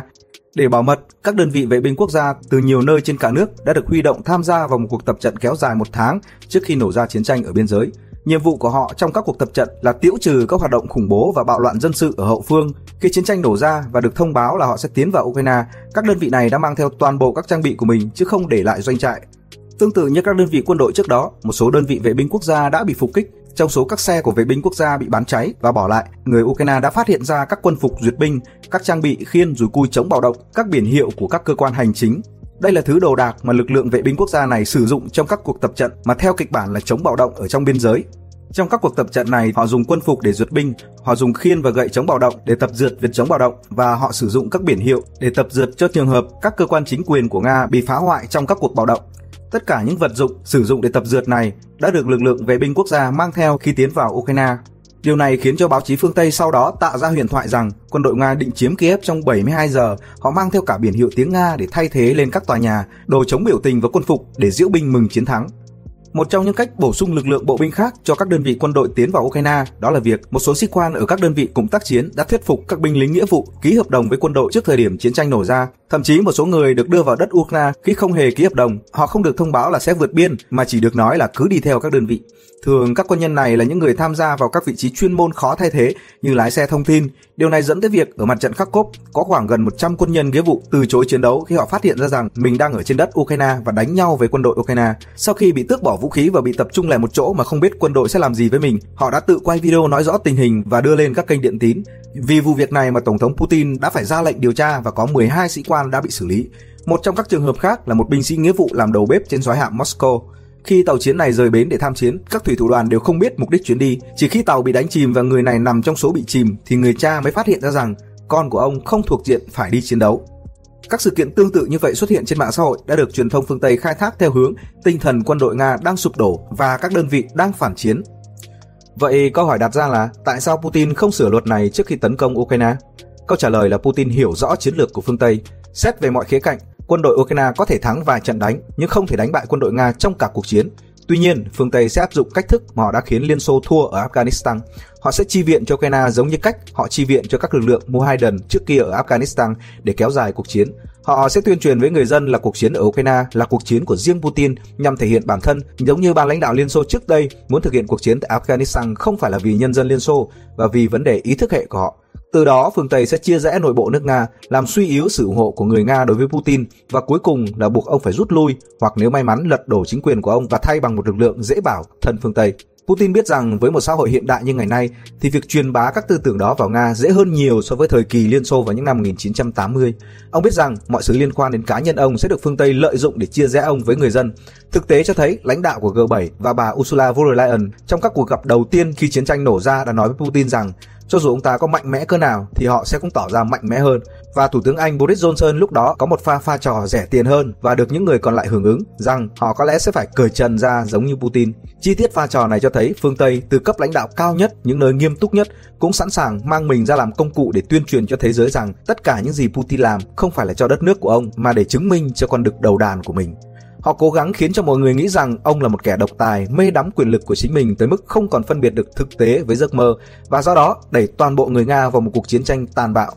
Hiểu rõ được chiến lược đó của phương Tây có lẽ là lý do khiến ông không tìm cách sửa đổi luật liên bang số 93 vào trước khi cuộc chiến nổ ra. Vậy Putin đã làm gì để giải quyết vấn đề thiếu bộ binh?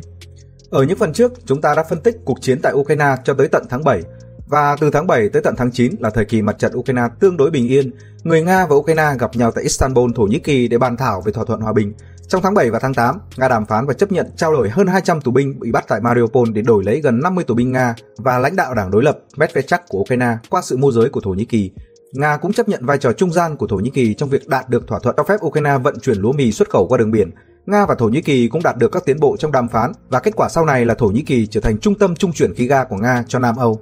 Cũng trong giai đoạn chiến trường yên bình này, các nước châu Âu đã ngừng hỗ trợ quân sự cho Ukraine. Trong tháng 7 thì không có viện trợ vũ khí và trong tháng 8 thì có nhưng số lượng rất thấp so với những yêu cầu của nước này. Đồng thời do chiến trường Ukraine tạm lắng lại nên các vấn đề nội bộ của châu Âu lại nổi lên và bốn chính phủ châu Âu lớn tiếng nhất chống Nga đã sụp đổ. Với tất cả những dấu hiệu như vậy thì cả thế giới đều hy vọng rằng một thỏa thuận hòa bình sẽ được ký kết. Trong khi đó, ở sâu trong hậu phương, quân đội Ukraine đã dùng 2 tháng vô chiến dự này để tập hợp một lực lượng khoảng 60.000 người. 20.000 trong số này sẽ được điều xuống phía nam để tạo ra một đòn nghi binh ở vùng Kherson và 40.000 sẽ tham gia vào một cuộc phản công ở phía nam Kharkov.